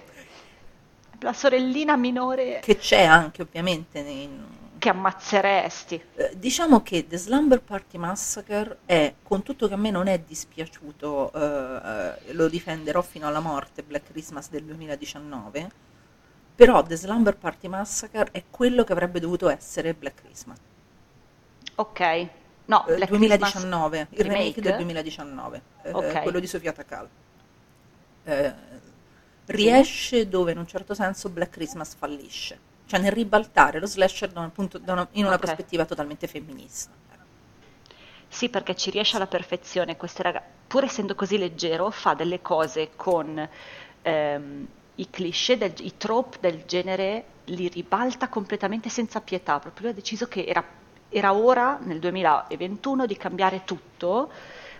C'era già qualcuno in precedenza che aveva Sì, sì. giocato con le regole del genere con risultati eccellenti, per carità, ma è la prima volta in cui si ribaltano completamente i ruoli di genere. Sì, sì, sì. Ed è, eh, vabbè, eh, ma cosa gli vuoi dire? Ma questo È è, uno troppo spettacolo. divertente. Ma cosa gli vuoi dire? È veramente uno Sì. spettacolo. Anche, anche qua ci vuole creatività perché è un film per la TV, quindi eh, si cerca ma si trova molto molto facilmente e questo lo dovete vedere con le amiche. Lasciate gli Sì, amici sì, a sì. casa, chi se ne frega. Questo lo In dovete vedere gruppo, con le amiche. proprio mm, Preferibilmente in col gruppo, tifo da esatto. stadio, in branco, col branco. tifo da stadio. esatto. Ok, eh, adesso è 13, Lucky di Natasha Germani. Eccolo, è arrivato. Ah, mi sa che non ridiamo no, più per qui un non po'. c'è un cazzo da ridere, anche se, No, oddio, eh, nominalmente è una horror comedy, Lucky. Eh, sì, Sì. mm, p- tragica quanto vogliamo, però è una horror comedy e ehm, abbiamo la nostra, non so anche tua, io dico nostra perché la nostra adorata Brea Grant, a cui si vuole bene, eh, che è la protagonista Sì. del film, lei poi è una produttrice, una regista, ha diretto l'anno scorso 12 Hours Shift con eh, Angela Bettis, insomma è una che bazzica l'ambiente dell'horror indie da, da, da 20 anni tranquillamente, che eh, una notte si sveglia, sente dei rumori in casa, sveglia anche il suo compagno e il suo compagno dice sì sì sì non ti preoccupare, è il tizio che tutte le notti vuole ucciderti. Inizio dell'anno è per me. Per me questa è la sequenza iniziale ma dell'anno. Che cazzo?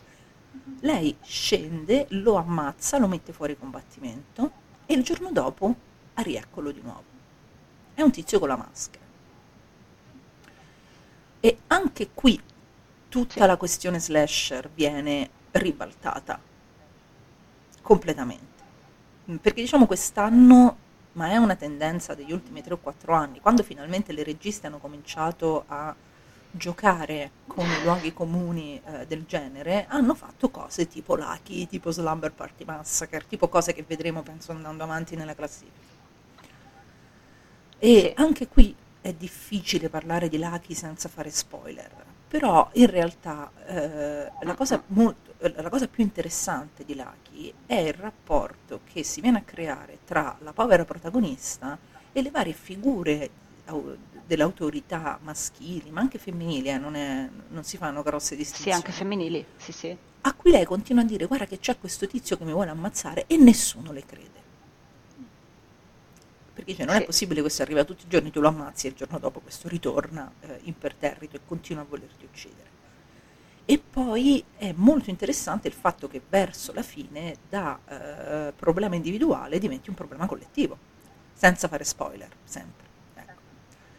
E eh sì, è abbastanza tragico perché fa sorridere il film, è leggero nel, nel- nei toni che sceglie per raccontare questa storia, però ha delle implicazioni terrificanti. Quel momento lì, quella è una scena Mm-mm. nel parcheggio, eh, sempre senza fare spoiler, tu ti rendi conto che quel problema lì è un problema generale e per me quello lì è stato il momento in cui ho capito il film. Perché? Perché Lucky ha una, ha una visione superficiale, soprattutto la prima parte di Lucky è straniante e ha i toni da horror comedy, ma per me è stato straniante perché è tutto sbagliato in Lucky. Quando lo guardi, ascolti i dialoghi di questo film, non sono naturali, no? Ma non nel senso, che- non nel senso di cattiva scrittura dei dialoghi, cioè non nel senso di, di artificiosi, ma nel senso in cui tu, dire- tu ti rendi conto che questa persona sta avendo delle conversazioni così sbagliate, così Sì. fuori dalla, dalla norma che non- la prima metà del film ti lascia confusissimo, ma ribadisco, non per errori di scrittura, ma proprio perché quando arrivi alla scena del parcheggio Sì, unisci i ecco, punti e dici, ah bene. ok, va Siamo-. Ho capito di che parla il Ok, film. Ah, Sì. ah, è questo che stiamo... Ah, stiamo facendo quella cosa qui? Perfetto, a posto. E una volta che lo capisci, Lucky è un film durissimo. Lucky è un Sì. film durissimo. Eh, a partire dal suo titolo, perché la cosa che viene detta sempre alla nostra protagonista è Vabbè, ma cosa vuoi? Ma non sei ancora, non ti hai ancora ammazzato? Non sei Sì, sì, morta? sei fortunata che no? ancora non ti hanno ammazzato. Guarda come sei Sì. fortunata. Beh, questo ti entra in casa tutte le notti, cerca di ucciderti. Vabbè, ma non c'è ancora riuscito, ma buono, Andiamo andiamo avanti bene, no? così, E in quel- continuiamo finché non ti ammazza. E in quel momento lì smetti di ridere. Smetti di ridere e... Cioè, è una bella visione eh, perché è, è interessantissimo ed è un, un signor film. Però se sei una femmina Mo- ti molto male. male. E diciamo che andando avanti credo che ne male. vedremo di film che se sei una femmina ti fanno molto male. Sì. Sì, Vabbè, ma è pur sempre di horror parliamo, infatti, ecco. infatti. E Lucky, eh, mi faceva piacere dirlo, si trova su Rai Play. È vero, Lucky si È trova su appena, Rai Play. arrivato, è appena arrivato su Rai Play, quindi non avete scuse perché sta lì gratis ed è veramente una visione che merita. È davvero un film freschissimo, innovativo. Poi c'è questa sequenza iniziale che è una follia, è bellissima. Veramente. E lei è brava, tanto, tanto brava. Lei è brava. Lei se l'è pure scritto Sì, sì, lei film, lo ha vero? scritto È proprio brava. Kermani, che è un'altra, è giovanissima, ha meno di 30 anni, è una, una bestia, però Sì, no, lo ha diretto. Ecco. Che, che, che presa Mamma mia, male, che presa bene. male. Bene, adesso il Ok. tuo 13. Mio Vai. 13? Il mio 13, visto che ormai praticamente io temo che da qui in poi la mia classifica parlerà solo di donne, quasi, è Jacob's Wife, Più in alto. Più in alto, Più in ok. alto. Ok, io Quindi allora, il mio tuo 12. Candyman. Ok, parliamo, Parliamo di di Candyman. Candyman. Parliamo di Candyman che ha triggerato un sacco di gente. E Candyman non è un remake. Ehm, è, mm, è- è un sequel diretto. Oddio, è, è compli- è complicato parlare di Candyman perché allora eh, Però sai, co- cioè è un sequel diretto, però secondo me se anche una persona non avesse visto quello del 92 può essere un modo non male per avvicinarci e fare il percorso Sì, perché- inverso, secondo me. Perché comunque te lo raccontano il film del 92. Non è che eh, te- devi, Sì. devi averlo visto per forza, perché lo, lo- lo prendono in considerazione, ti raccontano tutto. E eh, Mhm. innanzitutto diciamo una cosa, Candyman non è di Jordan Peele, Candyman è di Nia da Costa. Io questa cosa Oh, oh. la ri- eh, eh, perché Oh. avete rotto il cazzo con questa storia. Possiamo ridare dignità, per favore, alle registe che fanno il loro lavoro? Grazie. Ecco, che ha fatto un lavoro egregio. Eh, Jordan Peele l'ha prodotto. Cavoli. ok? Non che è importante la produzione e tutto quanto, ma il film è scritto e diretto da Nia da Costa. Perché cioè, eh, basta, basta. Sì, basta, basta. Cioè, è, è così facile dire che è un film di Jordan Peele, è troppo facile, basta essere così superficiali. Grazie al cazzo che è di Jordan Peele, cioè grazie al cazzo che Jordan Peele ha prodotto. Però se possiamo anche parlare di chi lavora, di chi altro Eh, lavora. infatti, anche perché se non lo produceva Jordan Peele, un film così non l'avrebbe fatto nessuno. non- non- non- E allora, Candyman del 92 è un film importantissimo per me, nel senso che è un film che io amo in un modo viscerale, assoluto, però è anche un film che ha dei problemi. Eh, questo Candyman risolve molti problemi del film eh, de- del 92 e eh, è difficile parlare di Candyman perché io sono bianca sostanzialmente, nel senso che non mi sento molto intitolata a parlarne, perché affronta delle tematiche che io conosco ma non posso capire fino in fondo, non ci sono dentro, non, è- non- non mi non riguarda me. Certo, certo, chiaro. Però è anche un film molto istruttivo, molto. Perché appunto, soprattutto se sei bianco, è un film che devi vedere. Ti deve, ti deve colpire, ti deve menare, Candyman. Eh, ti deve prendere a ceffoni. Perché è successa la cosa che doveva succedere col primo Candyman, Lo- l'hanno fatto dai neri. Stavolta Sì, ci hanno infatti. pensato le persone nere, Infatti. come giusto che, come il minimo sindacale come che giusto sia. che sia, infatti.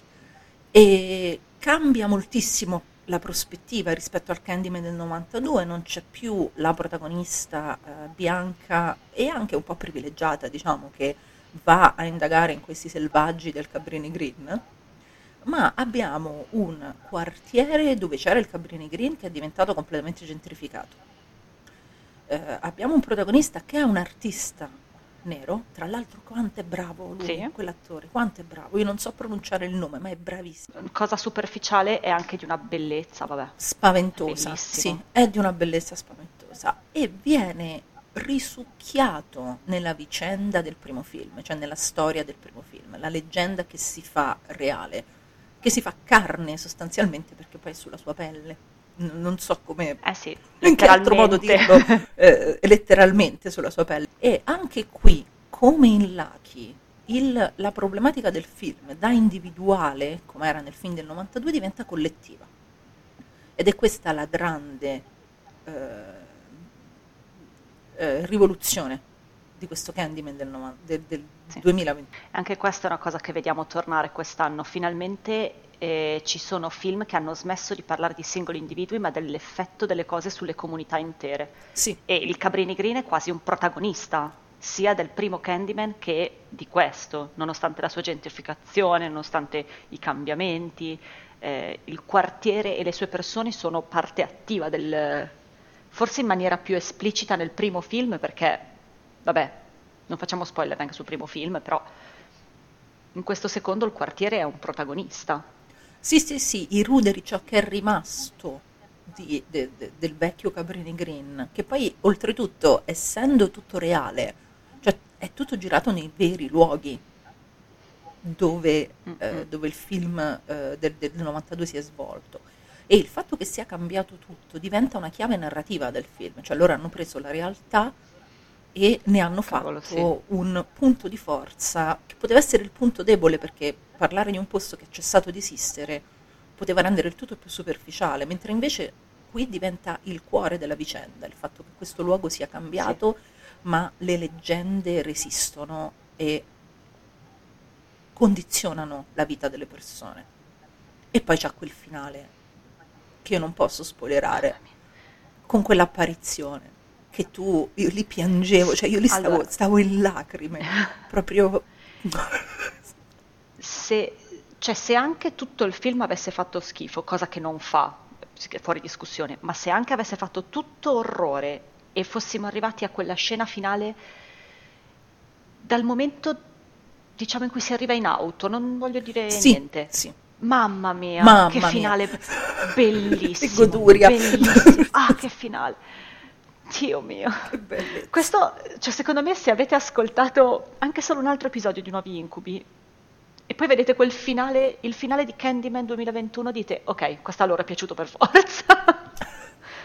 Perché c'è quella scena in auto che è un sogno. Sì, mamma mia, Un sogno. mamma mia. E poi, e poi c'è l'ultima inquadratura. Che, Eh sì. Eh, no, sì. quella è proprio una, quella è proprio una coccola. Quella è una coccola. Sì, sì, sì, quella è una coccola, quella è fanservice, ma fatto come Dio comanda, perché è Eh, sì. emozionante. Sì, perché- E poi ci sono e poi ha senso. Sì, ha perfettamente senso nell'economia della narrazione. E poi ci sono i titoli di coda, perché parliamo dei titoli di titoli di coda di coda. questo film, ecco, in cui ti accorgi Eh, che sì. cosa sia veramente Candyman, chi è Candyman, che non è soltanto il pittore eh, linciato eh, nel, nel, nel XIX secolo, è qualsiasi vittima nel corso della storia che si prende Sì. la propria vendetta ed è bellissimo, è bellissimo. Sì, ma infatti l'idea strepitosa di Candyman arriva ancora prima della realizzazione del, cioè ancora prima del film stesso sta il fatto di girare una- un aggiornamento di Candyman nel 2021, che era l'anno perfetto per farlo, alla luce Mm. di tutto quello che sta succedendo nel mondo, prodotto da una persona che sta portando avanti un messaggio politico molto esplicito che non, non l'ha diretto, ma comunque il suo nome è inevitabile, non poteva essere nessun altro se non Jordan Certo. Peele.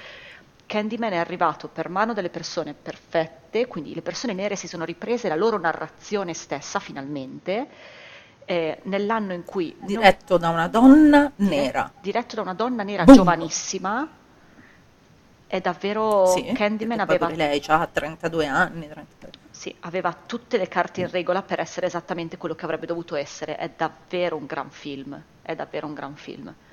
Sì. E poi, vabbè, finisce come finisce, ma quindi di cosa stiamo parlando? Vabbè. Ma, quindi, ma di che stiamo parlando? Di che stiamo parlando? Ok, Candyman era il tuo 12, secondo me. Quindi devo andare col mio 12. Ok, vai col tuo Il 12. mio 12 è... E ad- adesso che lo dico a voce alta vorrei che fosse più alto. Vabbè, il mio 12 è Halloween Kills. Eh, guarda, saltiamo all'11 perché Halloween Kills è il mio 11. Perfetto. Allora, Halloween Kills, odiato dal mondo intero, Questo... preso a pesci in faccia e a male parole. No, io mi oppongo. Io... No, no. È bellissimo Halloween Kills. Io non capisco che cosa è bellissimo Halloween Kills. A me è piaciuto più dell'Halloween del 2018. Io non capisco che cosa volete di più da uno slasher con Michael Myers. Io non lo capisco. Allora, io, oddio, qualcosa la capisco. Capisco il problema centrale di questo film, ovvero che è il secondo di una trilogia che racconta un'unica storia e che quindi non inizia e non finisce perché il- quello che succederà poi lo vedremo eh, nel film eh, che uscirà l'anno prossimo. Però, e, e molto probabilmente io sono convinta che quando uscirà l'anno prossimo Halloween Ends, sarà rivalutato Halloween Kills, perché si capirà il suo ruolo nell'economia eh, generale di tutta la vicenda che sta raccontando eh, David Gordon Green. Però, a parte questo, è violentissimo, è brutale, c'ha un ritmo pazzesco. Ehm, ti dà un Michael che è assolutamente perfetto, perché è lui, è questa macchina omicida senza pietà, senza umanità, è il male assoluto incarnato in, in- in- in- in un essere umano che però non è nemmeno un essere umano. È esattamente quello che Carpenter ha fatto nel 78. Sì. Questo per me è il Michael più spaventoso di tutti. Nel senso che David Gordon Green, David Gordon Green fa questo. Allora, Michael è nero, è nero dall'inizio alla fine, ma Michael, cioè, io non sono oggettiva quando parlo di lui perché è il mio preferito di tutti, perché per me è il più affascinante, il più spaventoso, il più cattivo. Questo ha proprio le palle che gli girano vorticosamente. Questo film ha un body count che mi sorprende ci sia un terzo film perché chi cazzo non è rimasto più nessuno. Cioè, eh, non è uno spoiler, ma so- ha, ha Li ha ucciso, ammazzati tutti. ha ucciso tre quarti della cittadina. Il terzo film sarà un monologo, forse finalmente lo sentiamo parlare, ma sono morti tutti, tutti, tutti. Ehm, ma nello specifico ci sono certi momenti di questo film in cui David Gordon Green arriva a Michael da dietro e Michael si gira tipo solo parzialmente con la testa io avevo una pelle d'oca al cinema, momento dell'anno. Mamma mia, sì, Che sì, paura. momento dell'anno. E- Che ed è paura. arrabbiato, è così arrabbiato Michael. è veramente Sì. furioso. Io non l'ho mai visto Ma sai perché ho la sensazione che in tutto questo suo inseguire Lori, no? Non, non le sia mai stato così vicino come adesso. Quindi, cazzo, lui allunga la mano, lei è lì e non la prende mai, perché ovviamente, figurati, questa è la regina. per- lei è la mia regina, lei è la mia final girl. Lori è sempre stata la mia final girl. Perché per me lei è la migliore di tutte. Arriva lei in scena vecchia, buca- in questo film è massacrata, bucata, sta in piedi per miracolo. È- è- poi lei è chiusa in ospedale per quasi tutto il film, eppure è la, è la regina, è la regina della saga, ma non c'è poco da fare. Però lui, è- secondo me, è così incazzato perché gli manca così poco per prenderla, no? In questo film vediamo, senza fare spoiler, che la prende in una maniera laterale. Riesce comunque a fare qualcosa a Lori in una Eh. maniera laterale. Beh, sì, le fa male, le fa tanto male in questo film. Infatti io penso che se in questo film noi abbiamo un Michael incazzato nero, nel prossimo ne avremo una Lori con le Mamma, non vedo l'ora, tanto. ti giuro. Che già le girano di suo, eh, perché a lei girano sono, ve- sono 30 anni che le girano i coglioni. E la, cioè, la capisco, c'ha ragione per carità, ma questa Lori nello specifico di questa trilogia è magnifica. Perché noi l'avevamo già viste Mamma le conseguenze di Michael su Lori in quell'esperimento che era stato H2O, che era pure carino, a me, a me piace. Ma questo, Io lo adoro, io lo adoro. questo arriva veramente dove, non, dove non si era ancora arrivati. Questa trilogia fa un, un, un omaggio a quello che è stato Michael Myers, che forse nessuno aveva mai fatto prima, di sicuro non aveva fatto Rob Zombie. No. È davvero magnifica. Questa trilogia è partita con due capitoli e non è giusto punire questo film per la sua natura, cioè l'essere un film di mezzo. Cioè allora nessuno guarda più le due torri Sì, perché è il infatti, film di è mezzo. fatto così. È la sua natura, Ma, va, ma- va ma benissimo. quante ce ne sono di trilogie col film di mezzo che non, fi- non inizia e non finisce? Sì, infatti, è- ed è giusto così. Sì, sì. Noi stiamo vedendo una storia nell'arco, forse perché adesso siamo talmente abituati al- alla- all'economia da serie tv, per cui vogliamo sapere tutto e subito. Sì, è vero. Però in realtà è perfetto. E poi vorrei, prima di passare oltre, Mhm. io vorrei sottolineare la musica che ha scritto Carpenter per questo film. Eh, vabbè, ma cosa gli vuoi dire? Perché non, Ma- non ce n'è per nessuno. Non- No, no. Ma questo, tra l'altro, fa dieci volte più piacere perché vuol dire che evidentemente ha molta stima del lavoro che si sta facendo e ha ragione. E, ha- e poi senti, se Carpenter si mette a scrivere la musica per questa nuova trilogia, è evidente che abbiamo ragione noi e tutti gli altri, che la- i detrattori hanno torto. Non sono democratica a riguardo. Esatto, noi siamo, da- noi siamo con Carpenter. Quindi Ma tutti dovrebbero ragione. essere con Carpenter, cioè è Direi. proprio sbagliato il contrario, non è Infatti. nemmeno opi- non è una posizione opinabile, è, cazzo, è il suo film. Io Eh non sì. voglio fare spoiler, ma ad un certo punto nel film si vede il pigiamino, diciamo solo questo, cioè si vede, no, non il pigiamino, si vede, si vede Michael Sì. bambino. Ma cosa gli vuoi dire? Ma quello è un momento, ma, ma guarda, vabbè, è bellissimo Halloween Kills, fa un discorso bellissimo sulla comunità, su- sulla rabbia, sulle conseguenze delle tragedie, ma è bellissimo Halloween Kills, ma no, no, io, cioè proprio, No, e poi anche qui lo ridiciamo un'altra volta, sposta la questione da un fatto personale tra Lori e Michael a un fatto collettivo di tutta la comunità. E quindi, insomma, oh, riprendendo eh, la notte del 78, che era una cosa che non avevamo ancora visto succedere. Qui la notte del 78 è, è- è vivissima, le, cons- cioè, le conseguenze sono- non sono quelle della saga, ma sono quelle proprio di quella notte là. È bellissimo, è bellissimo. Poi ci sono certe morti. è, è un trauma condiviso. Sì, Mamma mia, mamma mia, quella sulle scale, senza fare spoiler, Quella quella su- sulle scale, quanto è brutale, quanto è cattiva. sì, sì. Ma poi ci Mamma sono piccolo John e grande John, ma no, ma no, ma è bellissimo Halloween Kills. Ha una scena straziante di, mettiamolo solo, inseguimento in ospedale, diciamo solo così, di linciaggio in ospedale. Sì, che ti fa capire la levatura morale della persona che è David Gordon Green e degli intenti di questa, pers- di quest- di questa saga, di questa trilogia nuova. È bellissimo. Io sono di parte perché a me Michael Myers me lo puoi mettere anche a lavare i panni e per me è il migliore, è il miglior film dell'anno, quindi è bellissimo Halloween Kills. e se, cioè, se non sta Infatti, più in alto, abbiamo decretato che è bellissimo. se non sta più in alto è solo perché cavolo quest'anno abbiamo avuto davvero dei film straordinari. Quindi non è un demerito suo, è solo merito Stanno arrivando, eh. Stanno arrivando. ok. Il tuo 11 qual è? Il mio 11 è Violation, eh, Rape Revenge di Madeline Sims Fewer che mi ha cappottata per una settimana. Lascialo perché sta Più su. tanto più in alto. Ok, ok. tanto. Quindi entriamo in top 10 Entriamo in top 10. e abbiamo al mio decimo posto c'è Jacob's Wife, Ok, ok. un monumento a Barbara Crampton. Che era ora arrivasse, vero? Abbiamo dovuto aspettare Eh, fino eh. adesso perché arrivasse. Sì, infatti, infatti, che lei se lo è prodotto perché eh, le è arrivata questa sceneggiatura di questo, questo film che poi sarebbe diventato Jacob's Wife nel 2016 e lei ha passato quattro anni a cercare di produrlo perché ha detto questo è il ruolo della mia vita, cioè questo è il coronamento di una carriera. Si è messa vicino leggermente Harry Fessenden perché non ci facciamo mancare niente Ascolta, se posso E- scegliere, vero? A meno che sia Fessenden. E eh, il regista è Travis Stevens che l'anno scorso ha diretto The Girl on the Third Floor, Sì. che era un bel film.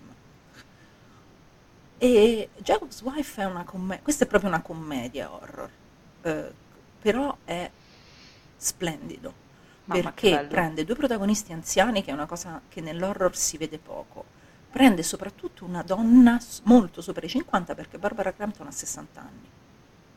Io, eh, io la sottolineo, non so se avete visto foto, filmati recenti di Barbara Crampton, quella donna ha 60 anni. Ma no, è fi- cioè, non, non- ha senso. Troppo bella per non, essere vero. non ha senso che abbia 60 anni, sì. infatti. E racconta della moglie molto dimessa eh, di questo pastore, Jacob, che un giorno incontra una sua vecchia fiamma del liceo, sta per tradire il marito, ma eh, diciamo viene interrotta da un vampiro, da un, da un antico maestro anzi, che ammazza il suo amante in potenza con cui non viene consumata affatto la cosa e a lei invece la trasforma. E questa trasformazione in vampiro è un momento di, non so, eh, di rinascita per questo personaggio. Sì.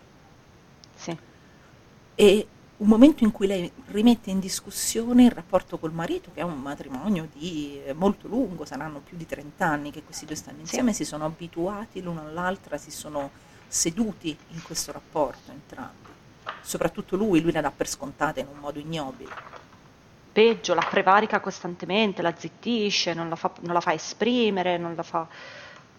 Eppure lui è un uomo terribile. È un uomo terribile che però, la cosa interessante del film, eh, capisce di essere stato terribile. Sì, e cerca in tutti i modi, nel momento in cui la moglie diventa un mostro, tra l'altro, Sì. cerca in tutti i modi di migliorarsi.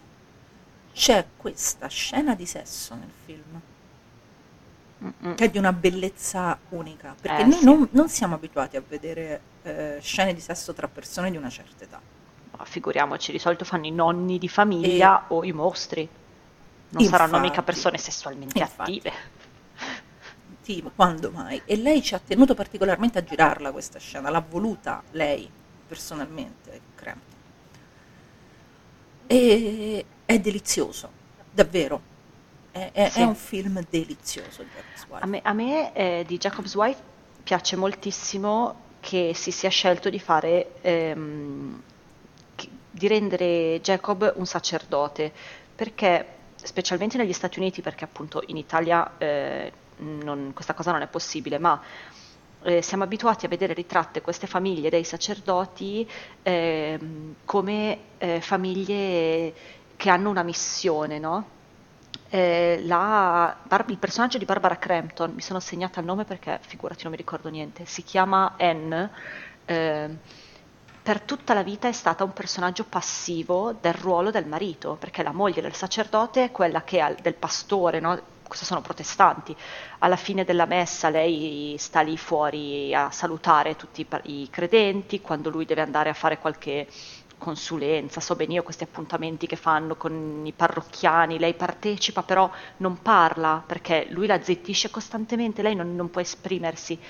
Eh, mi piace che per lei sia una ripresa eh, una lenta ripresa di se stessa, della propria vita, del proprio spazio nel mondo. Ha dovuto diventare un mostro per potersi riprendere uno spazio di espressione e, e l'ha fatto e sarebbe stato facile farlo in una persona che ha tutta la vita davanti, no? in una persona di 20 anni. Invece no, questa a 60 anni si riprende la sua sessualità, la sua libertà, la sua voce eh, e il suo tempo, perché cazzo questa sono 30 anni che sta presso al marito e alle sue messe, alla gente che gli deve parlare è bellissimo Jacob's Wife, è bellissimo. Sì. È davvero, davvero bello, è davvero un monumento a lei. C'è quella scena in cui lei rirreda la casa, che è una cosa, è poesia. Quello è veramente poetic cinema. Siamo arrivati al momento del poetic sì. cinema. Siamo arrivati, ci siamo, sì.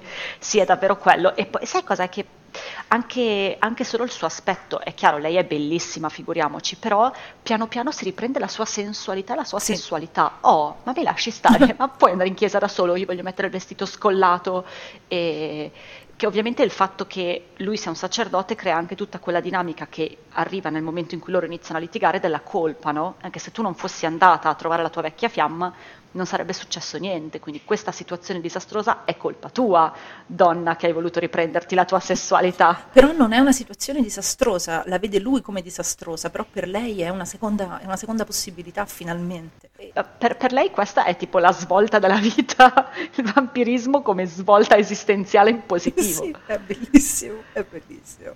Noi ne vogliamo un sacco. È proprio bello, bello Jacob's Wife, è proprio sì. bello. Anche questo sta su Shudder sì. e davvero è Vedetelo. È una meraviglia. Sì, è una meraviglia, una gioia vera. Anche la tua top 10 adesso comincia. Comincia la mia top 10 e parliamo dei tuoi ragazzi, perché il mio oh. decimo è per forza la casa in fondo al lago. I miei ragazzi.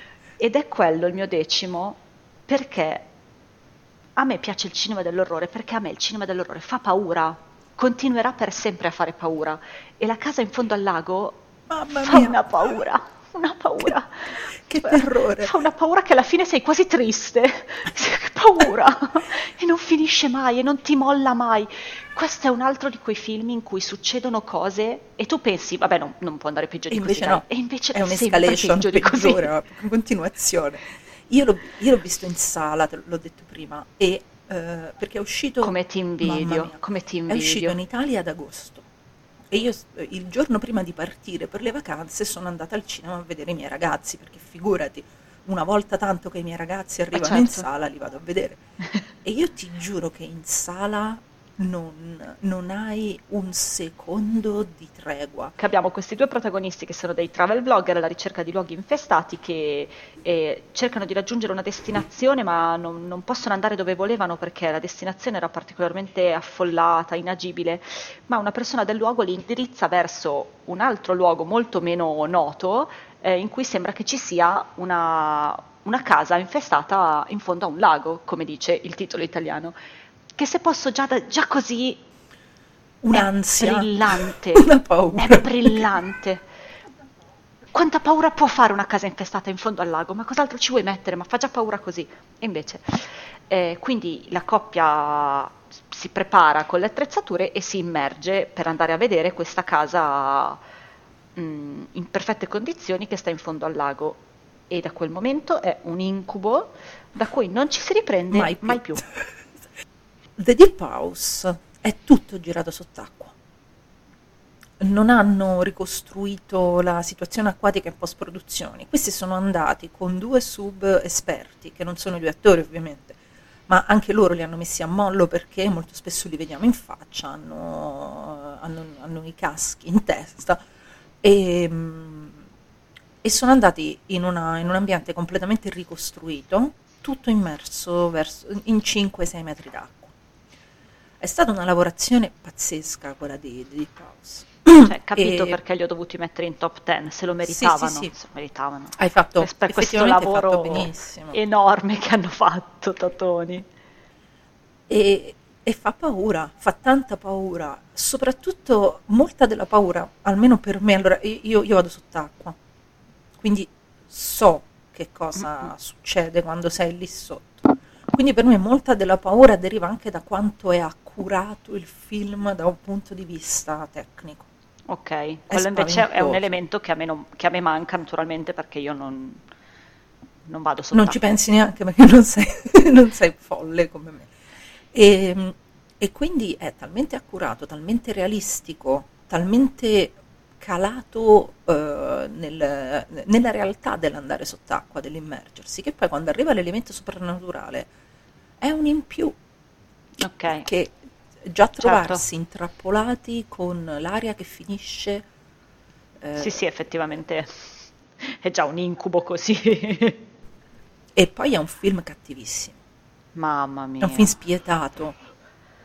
Mamma mia. Quando arriva alla fine questo film e tu capisci la vastità di merda che è andato a disseppellire, che sono andati a disseppellire da questo lago, è senza fine, è senza fine. Ma perché non c'è mai tregua, capito? Nel momento in cui questi No. si immergono, eh, e come dicevi tu, sono livelli di orrore, è come, cioè, è come sfogliarlo, no? Ogni lato che Sì, tiri sì. fuori ce n'è uno sotto che è pure peggio, è Nuovo, sempre sì. peggio. Perché già la situazione di trovarsi chiusi a 30 metri, no- di non poter tornare su, è Eh sì. terribile. Se ci Eh metti pure sì. fantasmi o quel che sono, non spoileriamo, No, è, è un incubo, è, follia, un è incubo, follia. è una follia e vederlo è di un claustrofobico, ti manca l'aria ti- ti- e, e lui è un testa di cazzo, diciamolo. Eh. Lui è veramente un testa di cazzo, di uomini testa di cazzo in questa classifica ce n'è che proprio ti ritirano dietro. Eh, Eh, ma quest'anno è, no- quest'anno è nostro, eh. quest'anno ha parlato di noi in tutti i modi possibili. Anche due uomini come loro, che hanno Sì, un ritratto infatti. di se stessi pietoso. C'è questa povera disgraziata che all'inizio eh, fa le prove in apnea per vedere quanto resiste eh, Sì. nel caso in cui è. E tu quella scena in realtà la capisci fino a un certo punto all'inizio, perché dici, sì, hanno le bombole, perché fa così? Ma perché ovviamente le serve, perché loro si vanno a mettere, lui anzi, perché fosse per lei... eh, se ne starebbe tranquilla a mangiare patatine e a bere vino rosso sulla riva del lago senza Tu capisci che io con questa donna empatizzo tantissimo. Sì, sì, sì, Ma io non capisco, ci vado capisco. nella casa infestata sotto il lago, porta pazienza, portami al ciringhito, dammi da bere.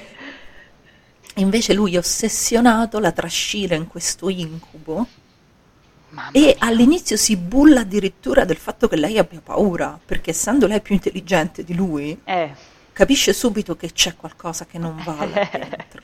E invece lui è un testa di cazzo e quindi niente, deve stare lì. Sì, sì, sì. E, e poi quei tre minuti di apnea, come ti, ti ritornano nella scena finale del film? Come ti ritornano proprio tutti su? Come la peperonata mangiata il Cioè, giorno a te spettatore, esatto, a te spettatore è tutto il film che ti si ripropone, perché poi la sera quando vai a letto e spegni la luce, l'aria ti manca anche a te perché hai assistito a un'esperienza terrorizzante. Quindi a lei si ripropongono, ma pure a noi. Mm, Pure a noi, sì, a noi ci- ci- questo film penso che ci si riproporrà, eh, eh, che poi io sono andata sott'acqua un paio di giorni dopo aver visto il film. Perché Eh, ma c'è, ma capito, vabbè. Non so, non lo so, non lo so, Lucia, non so cosa dirti. Questa è una pazza, ma pensa che, cioè, tra l'altro, l'acqua non è nemmeno una delle mie paure più folli, perché io ho paura dell'aria. E so che in realtà Mm, è molto anch'io. da incoscienti avere- non avere paura dell'acqua, perché l'acqua è pure peggio, no? Però, siccome per ora non ce l'ho, non è che me la voglio far venire. Però capisci con i miei limiti, anch'io una casa infestata sotto il lago, non ci posso neanche pensare. non credo ci sia nulla di più pericoloso dell'acqua. del- de- Eh, eh, no, no, certo, è la certo. cosa più... Sì, sì, è proprio... perché non è proprio il tuo, il tuo Eh, non, ambiente. non cioè siamo stai- fatti per stare lì. No, no. E quindi vedetelo. Adesso io non so dove, dove lo si può recuperare, sai? L'ho visto a avendolo visto al noleggio. cinema... Ok. L'ho visto sulle varie piattaforme del noleggio, però per Ok. evitare di dire una sciocchezza, verifico subito che tanto ci mettiamo un secondo se la tecnologia mi assiste. Ehm, sono quasi certa di averlo visto su Cili, però adesso lo controlliamo. Allora, L'ho cercato prima, ma ovviamente... Tra l'altro, mentre, lo- mentre eh, perché chiaramente la tecnologia non mi sta assistendo, figuriamoci. Giustamente, Però- ci mancherebbe pure. esatto.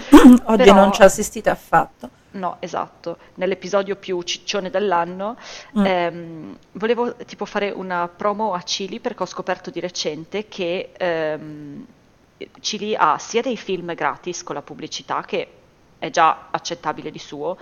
No, niente, non lo trovo, però eh, sta lì. Eh, è sui cosi a pagamento. Ho scoperto che Cili, eh, se lo hai sulla Smart TV, per dire, ma anche su, su qualsiasi dispositivo, ehm, si paga con Satispay. E per me questa cosa è Ah. il futuro. È il futuro. Ah, buono, buonissimo. Però no, veramente. è, è a noleggio su Apple TV, Rakuten, insomma, i soliti servizi a Ok, pagamento. i soliti servizi. Però Perfetto. davvero con 3 euro si rimedia e, e vale la pena di darglieli perché io ho fatto l'errore di rimediarlo nei nostri soliti modi creativi. Ma questo film, si merita- questo film ha bisogno dell'alta qualità. Non va visto... Questo film si merita l'alta qualità, diamogli sti 4 euro, io gli- gliene darei anche tre volte tanto perché è eccezionale. Eh, Io ne ho dati 8,50, quindi figurati, col- con gioia io li ho dati. Sì, sì, è davvero, ecce- davvero un lavoro eccezionale. Sì. Ok, quindi mm, era- era- siamo al tuo 9. Allora, il mio 9 è anche questo un film che in teoria eh, doveva uscire nel 2020, ma è uscito all'inizio dell'anno e anche questo è diretto da una donna, ma tu dimmi, Mhm. e è un film eh, britannico, si chiama Saint Maud. Ce l'ho più su.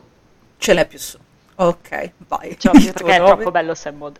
Il mio 9 è la mia, il- la mia pacellatina, cioè è la mia coppia di film, ovvero The Boy Behind the Door e The Gin, E The ovviamente. Gin. Ovviamente, di questi due, anche loro potrebbero diventare dei nostri ragazzi, effettivamente. Perché se questa, se questa è la partenza, ragazzi, questo è... po- posso solo immaginare che cosa ci possono riservare, perché questi due film sono... Mamma mia. Cioè noi finora abbiamo parlato di horror comedy, ma io qua mi sono fatta dei pianti con questi due film che mi hanno straziata. Stra- sono due Sì, film sì. straordinari.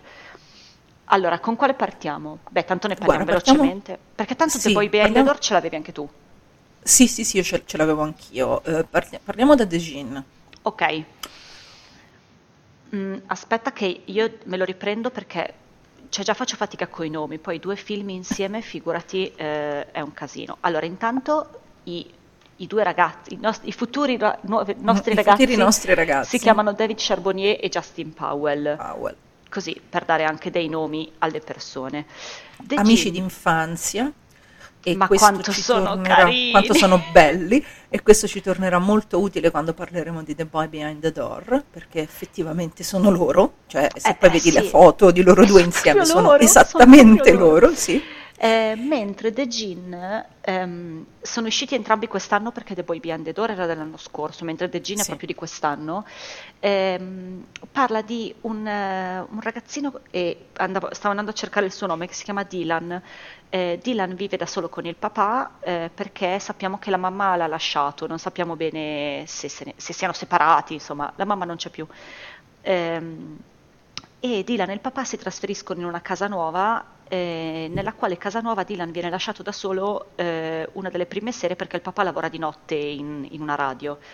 Ehm, e appunto non puoi cacciare un ragazzino da solo in una casa nuova, questo si mette a esplorare l'inesplorabile e infatti trova eh, un libro che sembra dargli il segreto per ehm, esaudire dei desideri e Dylan un desiderio nello specifico ce l'ha perché Dylan è muto e quindi quello che vuole è avere la voce. Solo che, come dice il modo di dire, bisogna stare attenti a quello che si desidera, perché Eh, quel sì. momento lì la notte del povero Dylan diventa un incubo, il genio che ha evocato non è esattamente una presenza benefica e quando si chiede qualcosa bisogna sempre dare qualcosa in cambio. Ecco. Questo è un film proprio minimal, capito? C'è solo il bambino da solo con questa creatura che compare un po' no e c'è sto Sì, bimbo si con vede e non si vede. Esatto, c'è questo bimbo con i suoi demoni, eh, un padre meraviglioso che però deve pur lavorare e l'ha dovuto lasciare da solo anche perché Dylan non è piccolissimo, ha almeno 12 anni, non è un bambino Sì, piccolo. 12-13 anni. L'attore Mm. ne ha 14, però ne aveva 14 quando ha girato il film, però È un, mos- un piccolo mostro, tra l'altro, Mamma, perché è bravo. regge il film da solo. È impressionante, lui ti regge tutto un film da solo, perché il demone, Sì. l'abbiamo detto, c'è e non c'è, lo vedi e non lo vedi. Eh, E quando, il de- e ne- quando il genio demone assume delle sembianze, le cambia nel corso del tempo, quindi Sì. sono diversi attori che girano ma restano per poco e lui fa tutto da solo ed è... Non ci sono parole per quanto è bravo questo ragazzetto, poi No. lo vedremo anche nell'altro film, ma qui è... E, e fa paura De Jean, oltre ad essere paura. straziante, non diciamo perché, però è straziante, fa una paura Sì. Che davvero te la fai addosso. Minimal in maniera tota- con una semplicità, perché Sì. loro sono, girano semplice, ma, ma sono bravissimi proprio per questo. E ti metti una paura e un'angoscia addosso perché hai un bambino, è un bambino, ha 12 anni, completamente indifeso contro questa Sì. entità mostruosa con E un obiettivo ben preciso. E peraltro il bambino, questo film eh, fa una cosa che fa un altro film che è uno di quelli che ha segnato la mia vita da spettatrice, che è Sette minuti dopo la mezzanotte, no? Oh mamma mia! Questo mamma film mia. fa la stessa cosa che fa Sette minuti dopo la mezzanotte, ovvero mette le- i bambini nella condizione di dover affrontare le cose che loro non sono ancora pronti ad affrontare. Ed è una cosa che quando si ha un trascorso, diciamo, turbolento, è una cosa che riconosci immediatamente e ti tira una mazzata sulla faccia al momento in cui, non, non- non faremo spoiler, però ad un certo punto Dylan deve affrontare una cosa del suo passato ed è una sensazione per lui brutta, sgradevole, difficilissima, terribile che lo mette alla prova e ce lo costringe la creatura no, ad affrontarla. Ed è una cosa che loro fanno così bene in una singola scena, gli basta una scena sola e- ed è finita, è finita. No, e c'è è questo, veramente- questo bambino che deve combattere con la sua disabilità, eh, che è una disabilità invalidante, nel senso che lui è proprio privato dalla parola, ma so- solo di quella, quindi lui è un ragazzino normale e che quindi deve affrontare questa diversità. No, è una roba, è una roba De Jean che con due elementi in croce ti rovina. Io ho pianto, Sì, sì, ti fa proprio... ho pianto Sì, sì, disperatamente. sì, si, piange, si piange tantissimo. E The Boy Behind the Door è anche peggio, Pure peggio, pure peggio, sì, pure sì, peggio. sì, sì, pure peggio. Perché eh, se De Jean fa paura, emozione, ti commuove, la prima parte, la prima, eh, i primi 40 minuti di The Boy Behind the Door sono di una tensione feroce. Mamma Perché mia. allora, eh, The Boy Behind the Door racconta di questi due amichetti che stanno andando a una partita di baseball e vengono aggrediti da un, Non si essere, non- sì. una persona, una persona, non è un horror soprannaturale The Boy Behind the Door. Purtroppo Eh, non è meglio un horror soprannaturale. Purtroppo. Vengono aggrediti, vengono rapiti e eh, uno dei due viene portato dentro a una specie di fattoria e chiuso lì dentro per scopi turpi che poi scopriremo nel corso del film. L'altro viene letteralmente lasciato a crepare nel bagagliaio della macchina. Però lui è sveglio, è sveglissimo, si libera e invece di scappare, co- che potrebbe benissimo scappare, torna Sì. indietro per salvare il suo amico. E tu hai i primi veramente, non so se è mezz'ora o 40 minuti, in Eh, sì. cui vedi questo ragazzino che si aggira nascondendosi per questa fattoria e le persone che hanno rapito il suo amico, che sono lì dentro, loro non sanno che lui c'è e lui non vuole farsi scoprire, non deve farsi Sì. scoprire. Ed è una cosa, tu sei lì che sei accartocciato, che dici, oddio ti prego, fa Sì. che non lo scoprano, fa che non lo scoprano. Poi ovviamente lo scopriranno e lì parte la seconda fase del film che è anche lì una, una- una tensione micidiale perché lui deve salvare il suo amico in tutti i modi possibili. Perché è, è interessante perché quando tu lo guardi da adulto pensi la cosa giusta da fare, no? È quello che ti insegnano in aereo. Prima metti al sicuro te stesso e poi aiuti gli altri. Ma lui è un bambino, non lo sa che la Sì, cosa infatti. giusta da fare è correre dalla polizia e dire guardate che là c'è il mio amico da solo. La cosa che gli viene da fare è il mio amico, c'è là il mio amico, devo andarlo a prendere, non lo Sì. lascio da solo. E tu sei straziato da questi due ragazzetti in pericolo, questa è proprio biologia base, perché questi sono più piccolini di Dylan. Eh, Bobby e Kevin sono- avranno 7-8 anni, sono piccini. No? Mm, ci avranno 10 Ah, anni forse più o 10 meno, loro anni, sono un po' dici? più grandi, però sì, sono proprio piccoli e sono, e- e sono sveglissimi tutti e due, per fortuna. Sì. Eh, Sì. sono, sono pieni di risorse, ma per esempio ci, ci sono delle scene anche di una tenerezza incredibile, tipo quando devono usare un telefono a disco, Ma, ma che carini! perché non hanno idea di che cosa Non sanno cos'è, non sanno come si attacca alla presa a muro, sono dolcissimi. Ma poi tu, allora, tu sei straziato da loro già all'inizio, perché vengono ritratti, hanno questo rapporto che hanno solo i maschietti di 10 anni e sono stupendi. Sono stupendi, sì, sono veramente stupendi. E poi quando devono eh, guidare la macchina, che però non c'è il cambio automatico, ma c'è il cambio manuale, succede e fanno un casino che non finisce più. E quindi vedi queste cose che sono estremamente realistiche per dei bambini del, de- de- del 2021. Eh sì, sì, certo, certo. E, e- e però sprofondati in questo incubo, tra l'altro reale, perché non parliamo di un orco No. o di una strega cattiva, parliamo di persone reali che fanno del male ai bambini. E quindi io credo è il film più kinghiano dell'anno, innanzitutto, Mm-mm. Eh Proprio- sì, eh sì. tanto tanto kinghiano. E poi è dolcissimo, cioè ti- con, tutto- con tutta l'angoscia, l'ansia, l'orrore, il raccapriccio, tanto raccapriccio che ti crea, eh, anche perché diciamo il motivo per cui eh, questa gente rapisce i bambini eh, è, è- è detto, però è sorvolato con estrema eleganza, diciamo. Quindi Sì, davvero. non, eh, sono Sì, stati davvero. molto bravi nell'affrontare la questione. Anche secondo me l'hanno c'è un gestita benissimo. sorpresone nel film, che adesso Mamma noi mia. non riveleremo, ma c'è un sorpresone Sì. proprio. E con un interprete che io non posso rivelare chi sia, però mi, mi- mi era manca- mi- mi- mi mancava tanto.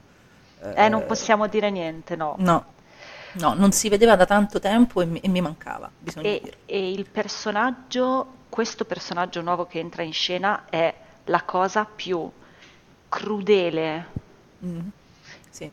ha questa f- crudeltà folle. Ci sono dei momenti in cui i bambini sono molto furbi, sono delle saponette quei bambini qua, scappano Sì, da sì, chiunque e sono meravigliosi. E quest'altro personaggio è frustratissimo da questa cosa, no? Dall'essere così sopraffatto da quelle che dovrebbero essere le sue vittime e, e im- impazzisce. Adesso non, non dirò nulla perché poi è molto teso il film e è anche giusto goderselo così, ma vede- vedere i bambini succedere contro questa persona è proprio... Beh, sì, sì, È una sì, delizia. una, è una goduria, sì, sì, È una effettivamente sì.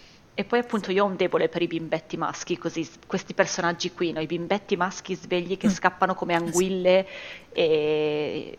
È, è troppo carino, troppo troppo Eh, carino. vabbè, perché siamo cresciute leggendo Stephen King, quindi i bambinetti maschi svegli che scappano come anguille sono, il nostro, sono stati il nostro sono- pane sì. quotidiano per vent'anni. Sì, temo che sia quello. insomma, Li ho, l'ho messo questi film così alti proprio perché secondo me hanno una componente emotiva diversa Mm. l'uno dall'altro, perché parlano di due cose diverse, ma sono riusciti a toccare corde emotive davvero profonde con due cose in croce. Ambientazioni sì, sì, super minimal, niente. chiusi in una stanza, poco più, ehm, e poi ho un debole per i film in cui i bambini picchiano duro.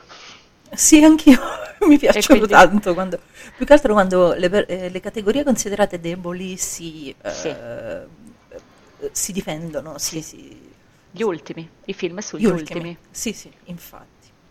Bene, piantino della classifica fatto, tuo ottavo posto. All'ottavo posto abbiamo un film arrivato tardissimo, a dicembre, è, l'ultimo film in ordine di tempo presente in questa classifica ed è Silent Night di Camille Griffin. Io ce l'ho tanto più in alto. Non dirò Tanto quanto più in alto, alto, ma tanto più in alto. Perfetto, vai, ottavo posto tuo, su, dai. Ottavo posto mio, The Medium. The Medium Oh. è il mio ottavo. Finalmente parliamo di The Medium. E io lo, dovevo, io lo dovevo sapere perché The Medium ci arriva dal signore che a me qualche anno fa mi ha rovinato la vita. A me mi ha rovinato la vita. Il signore che ha girato questo film, che io lo dico però, non- si chiama Banjong Pisantanakun. Scu- eh, no, vabbè, scusate. Guarda, io sono persona- contenta che, che- che- che- che l'abbia dovuto dire tu questo nome.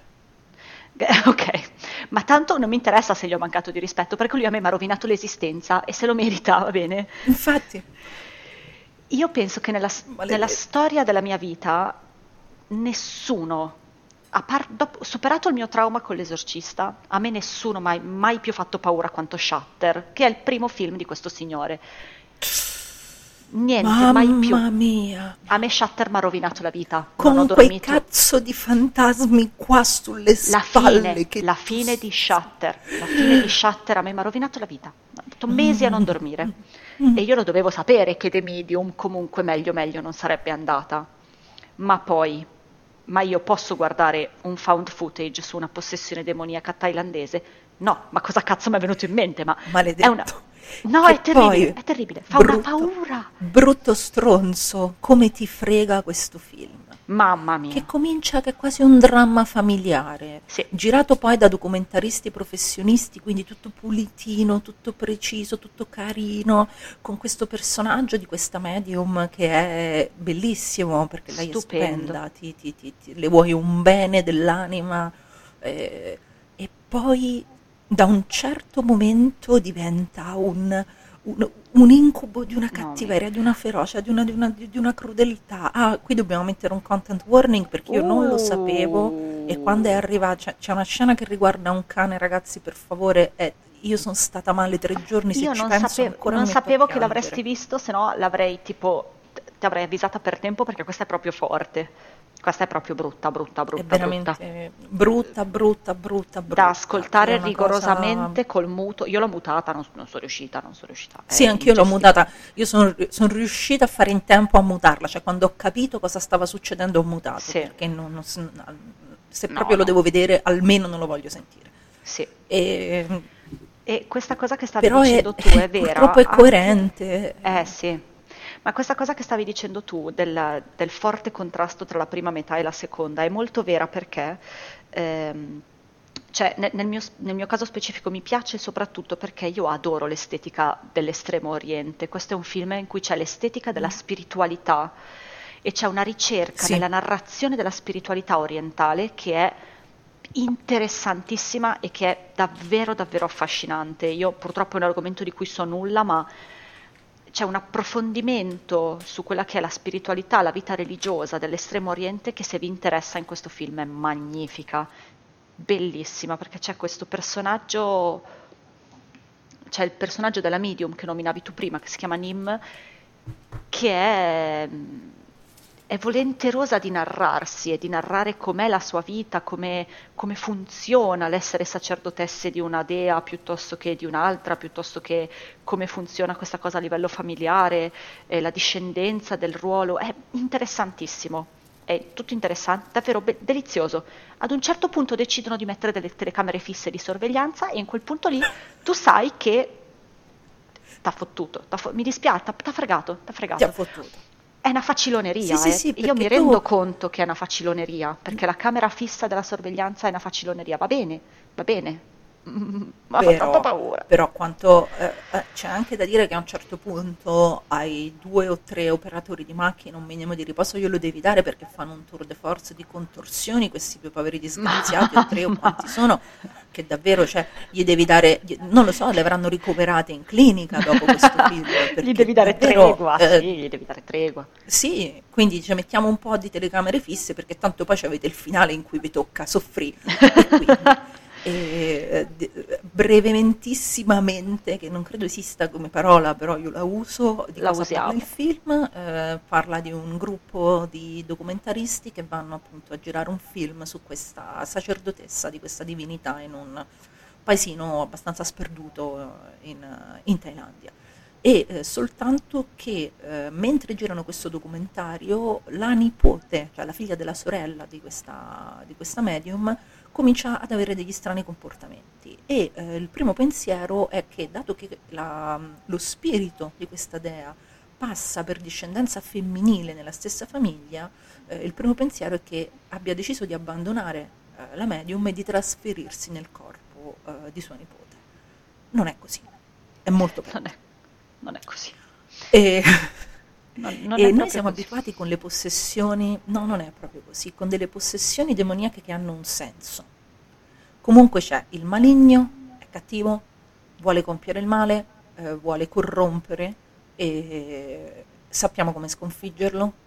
Abbiamo anni e anni di cinema alle spalle.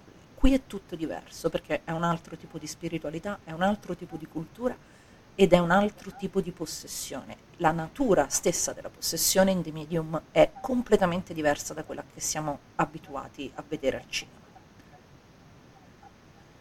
E mamma mia. Sì. Allora, quello che è interessante è questo, che come dici tu è tutto diverso, ma ehm, alcune delle caratteristiche della possessione, volendo vedere, sono pure simili, perché di fatto il corpo posseduto quello fa. Mm, c'è, c'è un numero, un range limitato di cose che può fare un corpo posseduto, ma la sola idea di applicare le cose che fa un corpo posseduto ad un corpo con un'estetica da fantasma giapponese, perché di fatto i lunghi capelli neri davanti al volto, la persona molto pallida, molto magra, ma, ma si può fare una cosa del genere, ma questa cosa qua ma, ma è proprio cattivo, ma, ma, puoi fare una roba del genere e sperare che la gente ne esca indenne? Il personaggio della nipote che si chiama viva, Mink, sopravviva. Mink Sì. è il mio incubo, mi ha fatto una paura che non si può spiegare a parole, perché come dicevi tu, no? Poi noi siamo cresciute in un paese cattolico e da quando siamo bambine, che abbiamo sei anni che andiamo a scuola, che ci insegnano che sì, esiste il diavolo, ma se tu fai la brava e vai a catechismo e vai a messa e dici le preghiere la sera, Dio baderà te. E tutte le volte che guardiamo un film di, esorci- di esorcismo di possessione occidentale, il fulcro del film non è la possessione, ma il momento della liberazione. È sempre l'esorcismo Infatti. il centro.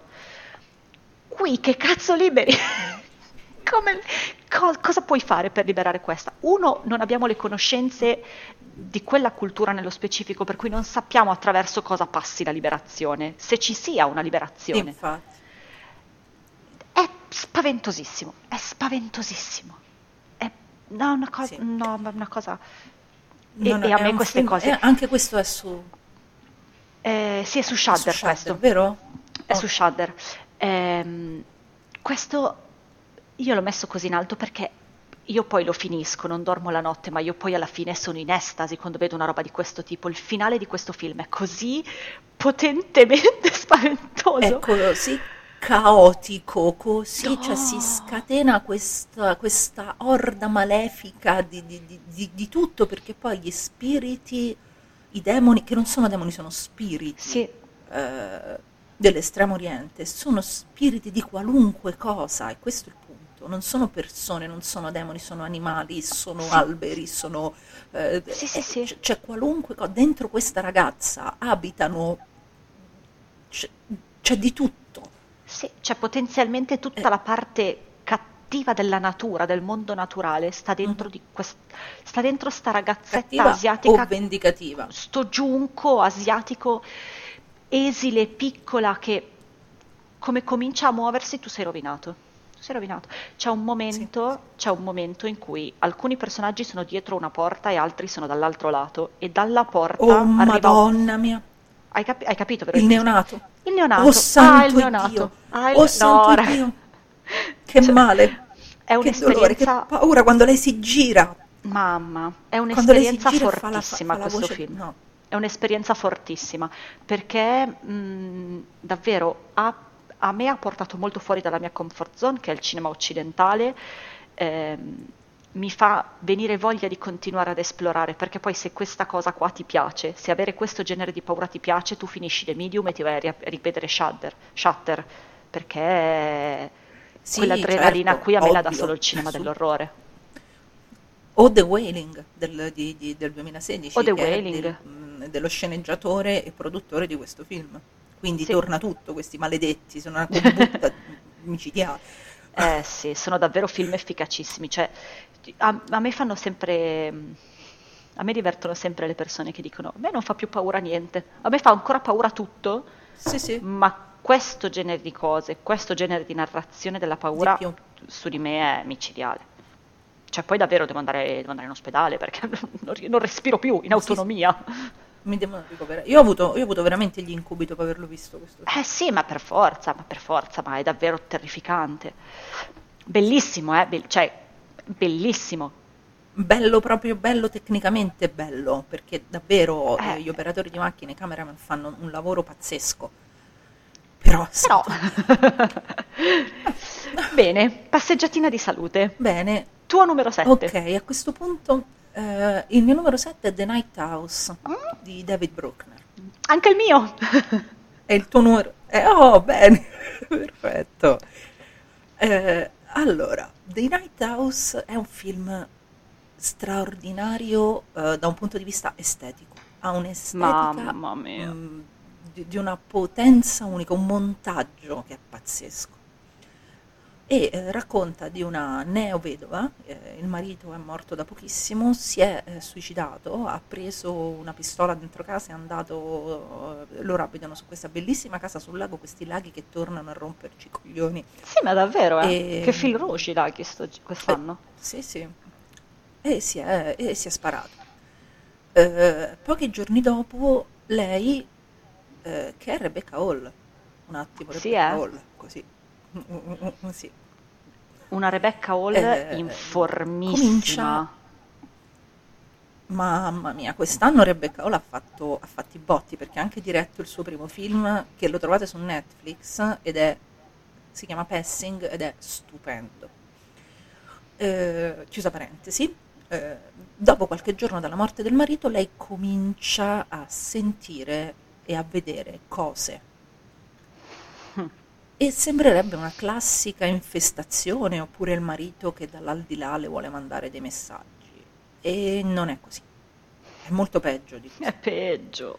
È, è pe- è infinitamente peggio. È una cosa, e anche qui rivelare qualcosa sarebbe davvero eh, Sì. criminale da parte nostra. E- però la cosa più interessante del film è che lei eh, è- viaggia mh, attraverso lo spazio eh, nel momento in cui si addormenta. È come se andasse in una dimensione parallela alla sua, in una casa, la stessa casa, la- The Night House, speculare a quella in cui vive. E qui interviene questo modo di girare e di montare il film eh, che è eh, un, un risultato tecnico strepitoso. Perché è come se non, ci- non- non c'è più la distinzione, non c'è più una parete che separa le due dimensioni. E, Sì, sì. e Po- tutto questo dire- viene effettuato. Sì, No, volevo dire la cosa per inimicarmi gli spettatori. Ogni, ogni puntata dobbiamo dire qualcosa per inimicarci qualcuno, giusto? Secondo me questo film fa nella maniera migliore possibile tutto quello che Stranger Things avrebbe voluto fare e non è riuscito a fare. La rappresentazione di due mondi diversi, vero. speculari, ehm, in questo film è fuori dalla grazia di Dio. Il modo in cui il caos si scioglie dalla mente di lei e inizia a pre- acquisire un senso è strabiliante, strabiliante. sì, è vero. Ma anche il dipanarsi del mistero, la risolu- perché c'è, c'è un Mm. grosso mistero dietro a queste, a queste case, che poi sono due, eh, e la risoluzione di questo mistero, perché anche qui eh, sembra una- un racconto abbastanza trito, oddio, scopro che mio marito in realtà era un pezzo di merda.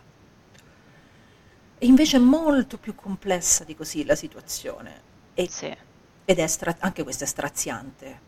Storia È- è d'amore cosa dell'anno. ti- ti- ti- Sì, storia d'amore dell'anno. E Sto pensa- sì, storia d'amore dell'anno, decisamente. questo invece, sapete dove lo trovate questo film? Su Disney Plus. Su Disney Plus, sì. Sì, su Disney Plus. Perché mi pare che sia una distribuzione Fox e quindi eh, in Italia è arrivato su Disney Plus. Vedetelo, è passato un po' inosservato, non si merita questo, No. anche perché David Bruckner ha girato il Racer adesso, quindi vi conviene capire come lavora e che cosa fa, perché se questa estetica così geometrica e, com- com- e contemporaneamente caotica noi la applichiamo al mondo dei cenobiti, perfetta. potrebbe venire fuori una robetta epocale, eh? Potrebbe, potrebbe. Questo tipo di estetica, se... questo film ha certi momenti in cui, lo, lo voglio dire perché non è spoiler, in cui la geometria della casa sembra una persona e poi la macchina si sposta e invece sono solo, è solo l'arredo e ogni Sì. volta, e tu lo vedi succedere più volte questa cosa, e funziona sempre, non perde mai di efficacia, e tu ogni volta c'hai questa donna da sola in questa casa di notte, magnifica, che ricorda il film di Casa di Foglie, per chi l'avesse letto.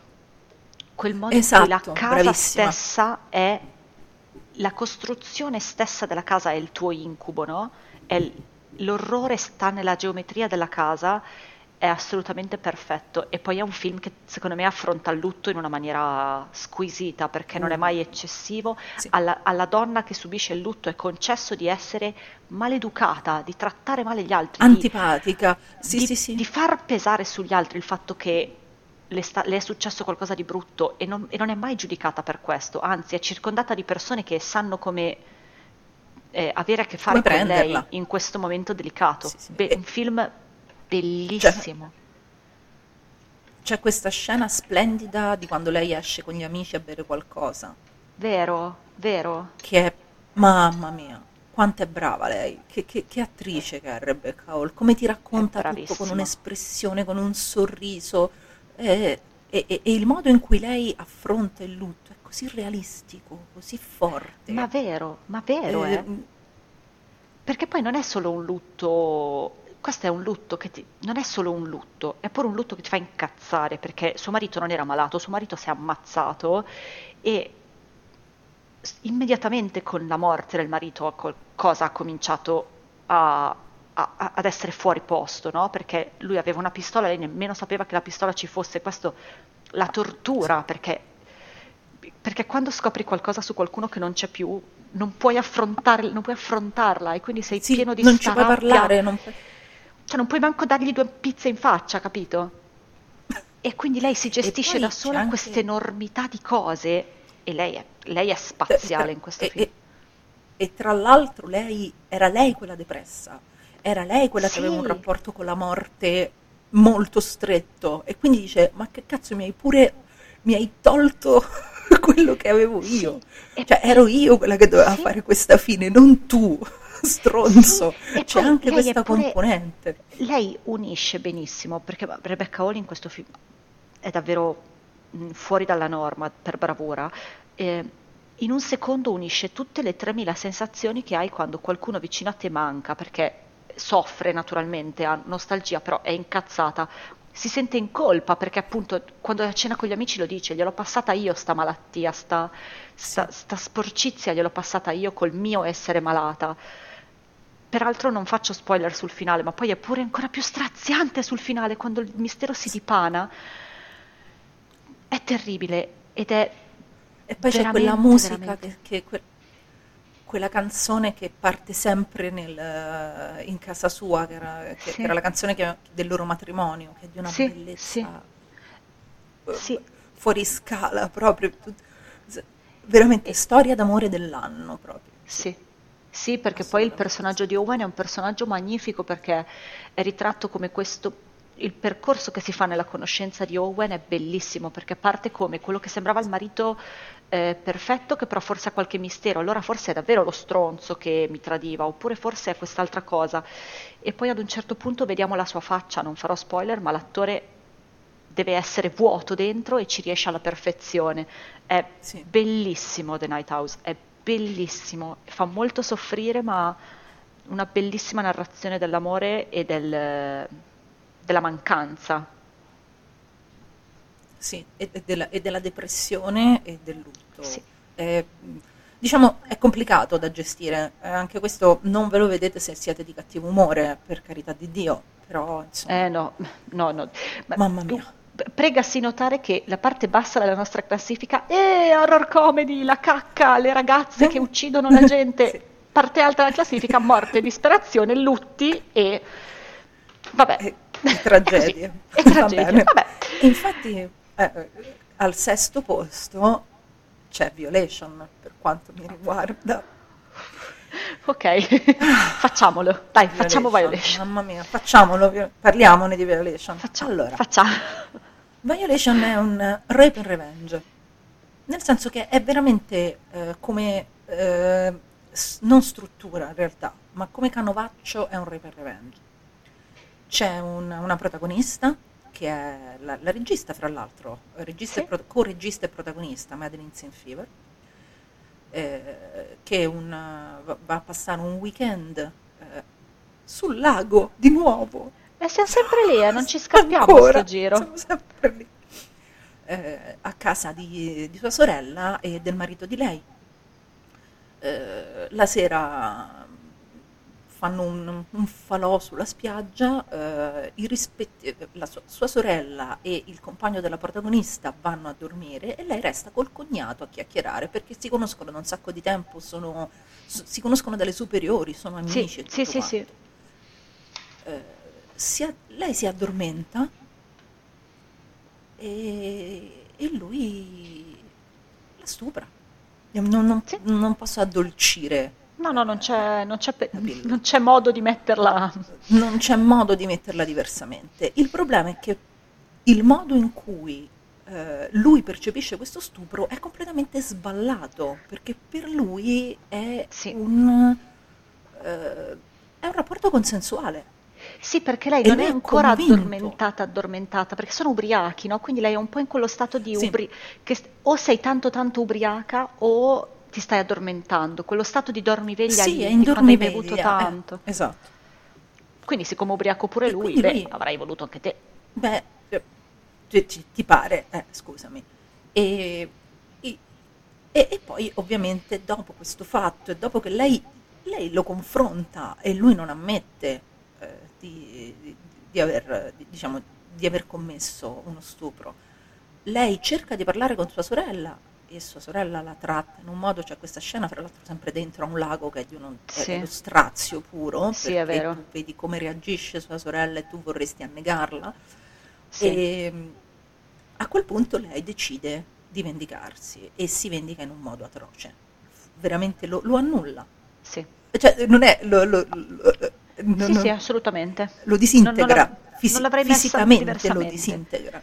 Sì, Eh, nel senso che di lui non resta niente, non resta un corpo, non resta niente, è, è- è completamente andato, non c'è più, non, non rimane nulla Mm-mm. di lui, è una violenza Sì. talmente e non è mai catartica, perché molto spesso il Rape and Revenge ha Brava. questa catarsi estrema, per cui tu a un certo punto dici, oh, finalmente, invece tutta la parte revenge è talmente sofferta, lei fa una fatica tale, ehm, Sì. lui non va a morire e Sì. ammazzarlo è difficilissimo. E, e poi c'è la distruzione del corpo dopo che l'ha ucciso, che, che pure quella è faticosissima. Quindi tu sei più stanca che, che liberata mentre guardi questo film. E la cosa interessante è che tutta questa struttura che ho raccontato in maniera lineare viene completamente scombinata eh, dalla regia e dalla sceneggiatura. Quindi tu hai un Rape Revenge classico con la struttura stravolta, che è ancora più doloroso. sì.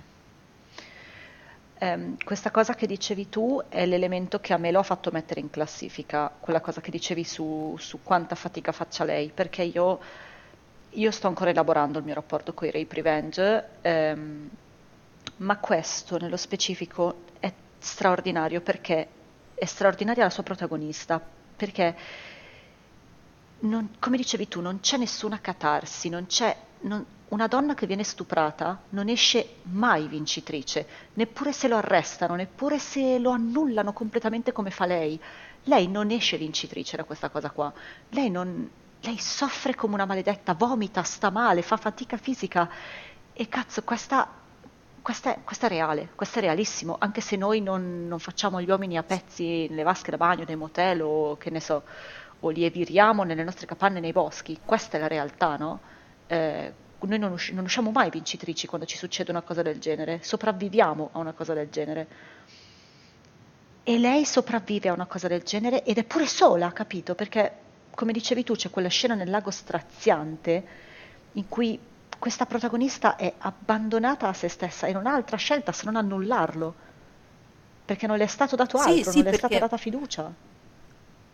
perché lui negherà sempre, perché Eh sì. ovviamente lui è convinto, cioè non è che eh, mente ed è, ed è peggio che lui sia convinto, perché se mentisse sarebbe almeno l'ammissione, di, di- cioè almeno sa di aver fatto una Certo. cosa orrenda. Invece Certo. lui anzi la ricorda con piacere, come un'esperienza profondamente erotica. E infatti lei gioca su questo per, eh, diciamo, per catturarli. quindi Sì. a lei non resta niente altro da fare se non vendicarsi in questo modo. Però è devastata, è distrutta da questa, da questa vendetta, non le resta nulla. No, no, lei è... È- E a me piace molto questo film, perché messa così sembra davvero che sia una visione senza pietà, e lo è, però per il rapporto ancora controverso che ho io con Rape Revenge, questo è l'unico modo di metterlo in scena, perché così mi stai facendo vedere davvero cosa, cosa subiscono quotidianamente le persone come me, no? Le, le mie sorelle questa cosa la subiscono quotidianamente e se tu me lo fai vedere con questa brutalità, mi sembra che mi stai parlando davvero, ma non perché quando ci sia invece un film in cui una catarsi c'è sia meno reale, semplicemente è il modo che mi, comu- che mi risuona meglio, ecco. Sì, certo, certo. Io, io sono una facilona, quindi per me il rape revenge moderno assoluto è revenge. Proprio perché io voglio la Mm. catarsi, io Revenge è voglio, anche se non è È reale, bellissimo. anche se non è reale, io voglio la vittoria.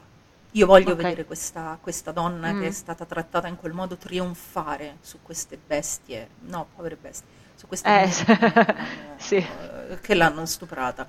Voglio vedere questa cosa, anche se razionalmente sono consapevole che Vi- Violation è molto più vicino alla realtà di quanto non sia Revenge. Revenge è una fantasia Sì. eh, messa, messa in scena. Ma lo, lo capisco, è perché funzioni, perché, perché funzioni eh, quella cosa lì. Revenge nello specifico mi piace moltissimo perché è divertentissimo, cioè questa, quando si, si cauterizza col... co- vabbè, ne parleremo di Revenge. Ah, sì, sì, poi ne parliamo, cioè abbiamo l'episodio là in canna. perché è bellissimo ehm, e quindi lo capisco perché riesco a comprendere perché funzioni, mh, ma solo per un discorso di sensibilità personale quest- questa narrazione è, per me è strepitosa. E poi lei è una Sì. protagonista impareggiabile. Lei, ce- lei la fatica moltissimo la parte che siamo abituati a vedere come meno faticosa, quindi la, la- la vendetta fisica, Sì. Eppure lei non molla mai su quella emotiva, lei prova mille volte a parlare con le persone, prova mille volte a Sì, farsi sentire, non molla mai, no? ma lei que- prova a parlare con lui, è, que- è quel- la cosa terribile è che lei la, la prima cosa che fa cerca di confrontarsi con lui. Sì, e, non e trova un muro e trova solo muri perché anche il suo fidanzato non è che poi questo fulmine di guerra. ah no, quindi, eh, no, infatti, quindi rimane sola. no, ma pure sua rimane sorella, capito? sola. Lei cerca un approccio mh, razionale con le persone che la circondano, poi non l'ascolta nessuno e allora, eh, e niente, t'ammazzerò. Eh, e allora, eh, ciao, Io eh, ci ho sì, provato. Te devo ammazzare. Eh, lei ci ha Ce provato. l'ho messa tutta, dopo un po'. Eh. sai, poi oltretutto sì, lei è bravissima sia dietro che davanti alla macchina da presa, quindi insomma è un bel film, Sì. eh, però anche questo Chiaramente trigger warning è da mm, segnalarsi a tutto perché... spiano? Sì, sì. E, e soprattutto a me piace che parli di questo tipo di stupro, di quello che ancora adesso si fa fatica a riconoscere come tale. Eh, però È tu vero, avevi bevuto, eh, però sei rimasta lì fuori da sola con lui, eh, cose Eh, note, però non arcinote. Esatto. Sì, sì, sì. E quindi è davvero Eh, interessante. però, eh, però. È davvero una visione interessantissima, dolorosa ma Sì, interessantissima. Sì. Ok, Eh, Il mio sei. sesto. ah, anch'io Sì. brillo di gioia nel mio sesto perché SM Mode il mio sesto. Così. Oh, anche questa è una cosetta proprio leggera per, di intrattenimento. Quante cose dirette da donne quest'anno, eh? Uh, sì, mi sa che cose. siamo quasi alla maggioranza. nella- Perché questo è di Rose 20. Glass. Quante cose Sì. dirette da donne e che donne e che esordio, perché Sam Maud è il suo primo film. È una pazza, ma Mamma cosa tira mia. fuori poi questo? Ma stai scherzando? È una pazza. Ma puoi iniziare così? Allora, pro- proviamo a riassumere Sam Maud, perché è una roba complessa. Uh, è tanto complesso. Eh, Maud è un'infermiera che per ragioni che non conosciamo, eh, che possiamo immaginare, però eh, non lavora più presso la struttura in cui lavorava inizialmente e che adesso fa insomma, assistenza a domicilio. Eh, Maud è una persona con una religiosità feroce, violenta, che viene assegnata a Amanda, che è una donna, una- una donna con una malattia terminale, che invece è tutto l'opposto di lei, una donna libera, felice, nonostante la sua condizione, questa si gode la vita, sta bene, ha solo bisogno di assistenza perché è malata.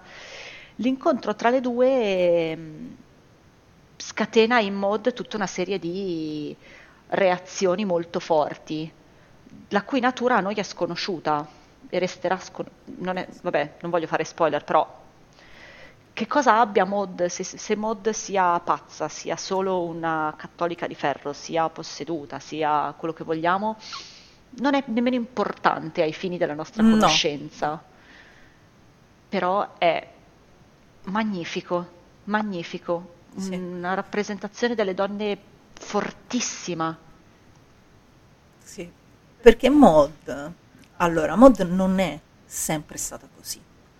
A Mod è successo qualcosa a un certo punto mm. nella sua storia professionale, anche quello non viene eh, specificato, ma sicuramente eh, implica la morte di un paziente. Eh, eh sì, diciamo, sì, ci viene fatto intuire. E a quel punto lei si è convertita a questa religiosità, come l'hai chiamata tu, feroce, punitiva. Sì. Lei va in giro con, uh, si mette nelle scarpe eh, sì, tipo cosa le... sono? De, eh, è un cilicio da piede, sì, cioè, sembra sì. una cosa è una roba che, alla fine le sanguinano i piedi la sera, una cosa impressionante quello, che, quello a cui lei si sottopone. Sì. E quando incontra sulla propria strada Amanda, lei è convinta che sarà quella che le salverà l'anima. Questa convinzione di salvarle l'anima la porta in uno stato di delirio mistico per cui vede e sente delle cose. Ora, ci sono varie interpretazioni, per cui lei è convinta di comunicare con Dio, ma molto probabilmente non è Dio quello con cui sta comunicando. Eh, insomma. Ma è il contrario, nel senso che c'è qualche entità che però non ha, non ha buone intenzioni. O è Dio stesso che non ha buone intenzioni, Dio non deve avere per forza sì. buone intenzioni nei nostri confronti. E il problema sta tutto nel fatto che, secondo me, lei cerca di dare un ordine, un motivo, uno scopo alla sua vita. Nel momento in cui ha perso questo paziente, noi non sappiamo come, mm-hmm. perché, ma non importa, lei uh, ha perso il suo posto nel mondo e la religione la aiuta a trovarne uno nuovo. Sì. È un personaggio orribile, Mod. Eh, sì, anche perché mi rendo conto che dalla mia descrizione precedente di Amanda sembra che questa faccia chissà quali grandi follie. In realtà Amanda fa qualche festa in casa con degli amici in cui tipo beve due liquori in più e ha delle relazioni con delle persone, ha delle relazioni sessuali con delle persone eh, indipendentemente dal loro sesso, indipendentemente da qualsiasi condizione, no? Cioè è una che si fa i fatti suoi, punto e basta. Eppure per Mod anche solo questo è inconcepibile che Amanda sì, possa sì, avere una relazione con una donna piuttosto che una relazione non più tradizionale, giovane, molto più, più giovane, giovane. è una catastrofe. E, e, soprattutto lei dice sei vicino alla morte, quindi non devi occuparti di queste cose mondane, dovresti pensare al tuo, alla tua anima, al tuo spirito, non ti mm. preoccupare, ci penso io. e, Grazie dei tuoi servizi. Grazie, molto gentile, molto è di un'arroganza mod ass- a- a- fu- fuori dalla grazia di Dio veramente. Sì.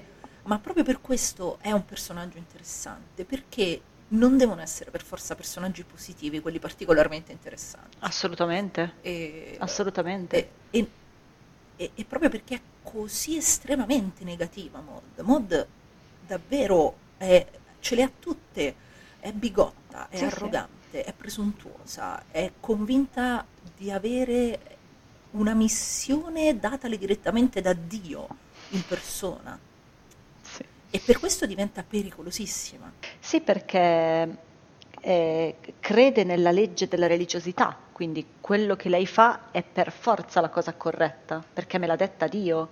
E quello che dicevi tu è, è particolarmente interessante perché Mod è una donna e è giusto che vediamo delle donne sullo schermo negative, perché gli antieroi li vediamo da sempre e sono interessantissimi. Eh, la gente fa gli altarini a Walter White ancora dopo dieci anni dalla fine di Breaking Bad, ecco. figuriamoci. È eh, interessante vedere un'antieroina che sia una donna e che le sia concesso di essere un personaggio di merda. Sì, infatti, senza essere la eh, l'antagonista cattiva del film, contrapposta quindi a qualcuno di buono. No, Sì, eh, è eh. la protagonista assoluta, è Saint Maud, è lei, è il titolo del film Eh sì, ed è un personaggio atroce e va benissimo, finalmente Sì. era ora che Sì. arrivasse una cosa del genere. Sì, non, sì, è- ce no- l'ha- non la redimi, non, eh, non la cambi, anzi va verso la sua stessa distruzione così senza sì, battere sì. ciglio. Anzi, è E- convinta che pure la sua stessa distruzione sia eh, la parola scritta di Dio. Quindi è Infatti è pronta una- a- al suo stesso male, si affida così tanto a questa divinità. Mm, Poi ne abbiamo parlato, io credo che Midnight Mass lo faccia ancora meglio, ma già se Maud fa questo ritratto di quello che è la fede per chi non ha nient'altro che è assolutamente straordinario. Sì, sì, sì, è più o meno eh, la, la- la stessa cosa veramente che fa Midnight Mass. Il, È il- Bev. l'equivoco. È Bev? Sì, sì, sì, sì. Eh, forse è il prete, nel senso che è l'equivoco assoluto, perché si basano Mm. Ah, beh, sia sì, Midnight Mass certo, che certo. Saint Maud su un equivoco. Tu credi di Sì. Eh, interagire, è difficile dirlo senza fare spoiler, credi di interagire con qualcosa di benigno mentre invece stai interagendo con qualcosa di assolutamente malvagio Mm-mm. o neutrale e malvagio per, per- per- i Sì. nostri standard, perché Certo. poi col soprannaturale è sempre Eh sì. relativa la cosa. E, e- e- e l'equivoco è dato dalla tua presunzione, è dato dall'idea che questa cosa è qui per me perché ha scelto me. Sì. E- ed è lo stesso errore che fa il, il prete in Midnight Mass. Sì, questa, questa presunzione di sì. elezione, di questo desiderio e necessità Sì. che abbiamo di sentirci speciali e scelti per qualcosa di così immenso, no? Eh, ritratta straordinariamente in entrambe le cose. Midnight Mass ha più tempo per elaborarla. Eh, sì, anche perché Saint Maud dura meno di 90 minuti, è una scheggia Mm. di film, quindi Sì. eh, mentre invece lì c'hai sette episodi hai più tempo. Però il concetto è molto molto simile, molto. Sì. Eh, anche Set Mod è una, una cosa leggerina, per arrivare alla fine della classifica con una cosa leggerina. Quindi dove siamo? Al quinto posto? Al tuo quinto, Uh, io al mio quinto posto ho un film britannico, ok? sempre diretto da una donna, ma tu dimmi che coincidenza, che è Sensor di Preno Bailey Bond. Ah, non ho fatto in tempo a vederlo. Dimmi, dimmi, dimmi. Non ho fatto in tempo. Allora, Sensor è un film ambientato negli anni Ottanta in Inghilterra, nel pieno panico dei videonestis. Cosa sono i videonestis? In maniera il più breve possibile perché stiamo a tre ore, stiamo sforando senza pietà. I videonestis sono tutti quei film dell'orrore che eh, nel momento del boom, del primo boom dei VHS, eh, arrivarono in Inghilterra e eh, scatenarono un vero e proprio panico, per cui l'ufficio della censura eh, in un certo senso si alleò con, la con le produzioni di questi film e con le distribuzioni di questo film per distribuirli, quindi non danneggiare mh, particolarmente il mercato, ma contemporaneamente far arrivare eh, una versione edulcorata di questi film al pubblico e c'erano i censori. La protagonista di Censor è una censora, lavora all'ufficio della censura britannica Ok. E eh, è estremamente ligia, estremamente severa, ma conosce anche molto bene il materiale di cui si occupa. Guarda film dell'orrore e parliamo di video nestis dei primi anni Ottanta, quindi roba veramente pesante, Sì. eh, dalla mattina alla sera, si mette lì con i suoi occhialetti seria seria, tutta carina, e se li guarda prende appunti, dice qui tagliamo sette fotogrammi, qui leviamo questa battuta, qui togliamo questo dettaglio dell'occhio strappato e via così finché un bel giorno un film che lei ha lasciato passare ma col divieto ai minori di 18 anni, nonché pesantemente tagliato, diventa in un certo senso lo spunto per un omicidio. Ok. E a quel punto le crolla il mondo addosso perché ha fallito. Mm. Allo stesso tempo comincia a vedere in altri film su cui sta lavorando un'attrice che le ricorda sua sorella scomparsa tanti anni prima. Lei e la sorellina erano uscite, Ok. erano andate insieme in pare- in un- nel bosco e una delle due non era tornata. E nessuno sa che cosa sia successo. Aia. I genitori della protagonista danno ancora dopo vent'anni la colpa a lei. Eh, Lei è completamente sola, questa non ha un amico al mondo, ha dei colleghi ma non ha degli amici perché è rigida, è algida, è fredda, è una censora, è- è- c'è poco Certo, da fare, certo. questo fa nella Eh, sì. vita. E quindi viene fuori questa, eh, questo smottamento della realtà per cui a un certo punto non si capisce più dove comincino i film che Mm. lei taglia e dove cominci la sua realtà. Ok. È meraviglioso, è un film che a me mi ha proprio, cioè, mi ha riempita di beatitudine. Anche Ok. questa è una cosetta leggera perché poi... Sì, mi pareva di percepire leggerezza. Sì, sì, sì, parla di traumi pregressi, fa questo ritratto finalmente degli anni Ottanta, soprattutto degli anni Ottanta thatcheriani in Inghilterra, Mm. grigio, anzi marroncino, che è diverso, Ok. perché gli anni Ottanta non sono grigi, sono marroncini.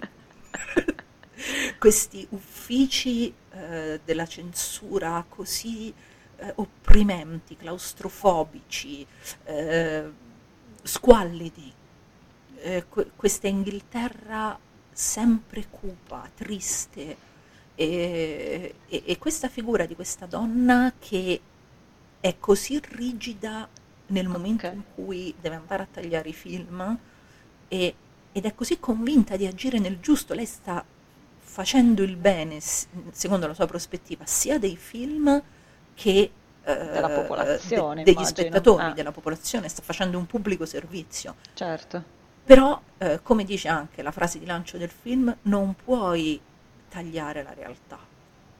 Ah. Ecco.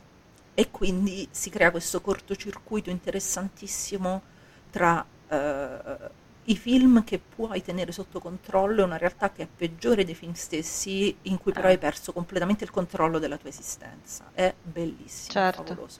Eh, pensa che era, era nel mio radar e poi ho esaurito il tempo. Peccato. E vabbè, no, no, succede, insomma, no, andare alla fine dell'anno. meraviglioso. ok, Chi c'hai tu al quinto? Malignant o Malignant. È più in alto. È Ce l'hai più più- in alto. ok, ok. Ce l'ho più in alto. Comprendo, compre- Guarda, lo scrivevo su Twitter l'altro giorno, se non fossero usciti i capolavori che ho nella top 4, per me questo era il film dell'anno, ma ne parliamo dopo. Quarto posto tuo, Ok, quindi quarto posto mio, Fear Street, anche il la mio. trilogia. Anche il tuo. Ma ok, quanto è bello Fear perfetto. Street, ma- Quanto è bello Ma Fear quanto è Street. bello. No, Fear Sta Street. su Netflix, se non lo avete visto, sta su Netflix. Tutti e tre i film, sono tre film in uno.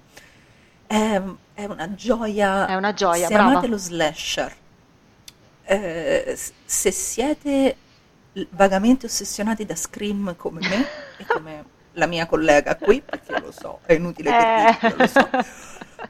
E soprattutto la prima parte, quella del, no- del 94, è, è una gioia. è Dai, una gioia. dai, ma il 4 si apre con la telefonata, ma di cosa stiamo parlando? Ma per favore, ma, ma veramente, ma siamo No. proprio...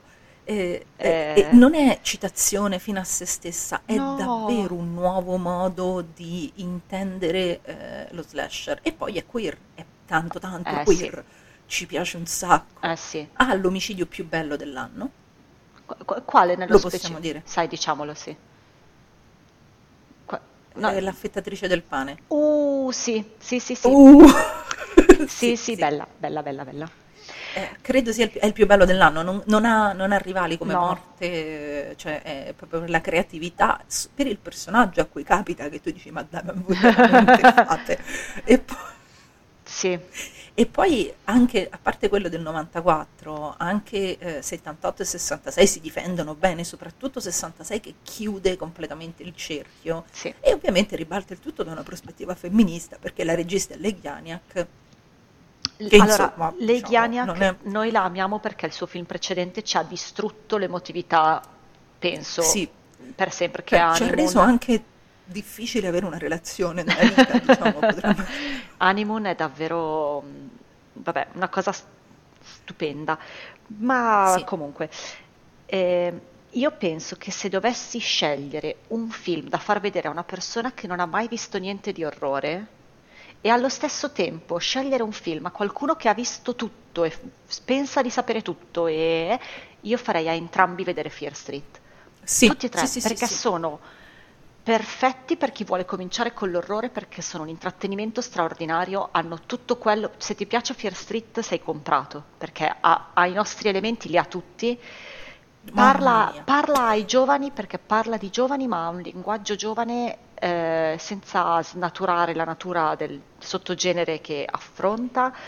E allo stesso tempo piace a chi ama tutto perché appunto cazzo si apre con la telefonata all'attrice più famosa del cast. E dai grazie sì, e tu grazie. sai già come andrà a finire grazie Wes sei, sei qui con noi eh... cavolo è bellissimo Fear Street e la fine la parte finale la 1666 che ribalta la situazione che introduce argomenti nuovi che è così fresco però è bellissimo Fear Street non voglio nemmeno dire tanto perché poi Fear Street è bello proprio perché quando lo guardi non Perché ne sai nulla, scoprire. esatto, è una costante scoperta, è una costante scoperta. Parla solo di una maledizione, diciamo così.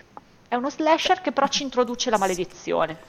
È uno slasher con elementi soprannaturali, c'è una strega e vedetelo perché eh, t- non è che stiamo tagliando corto, che davvero se Fair Street non lo avete visto e noi vi diciamo quello che succede in Fior. Già abbiamo rivelato troppo con l'omicidio, secondo me, però quello veramente è il miglior citato, omicidio dell'anno, fatemelo citato, dire. sì. Cioè, so, esatto. Sì, andava citato. Eh, è violentissimo, perché è viol- ci sono litri, litri, litri di sangue, cioè la scena finale del 1978, il secondo film, in cui hanno utilizzato i secchi di sangue.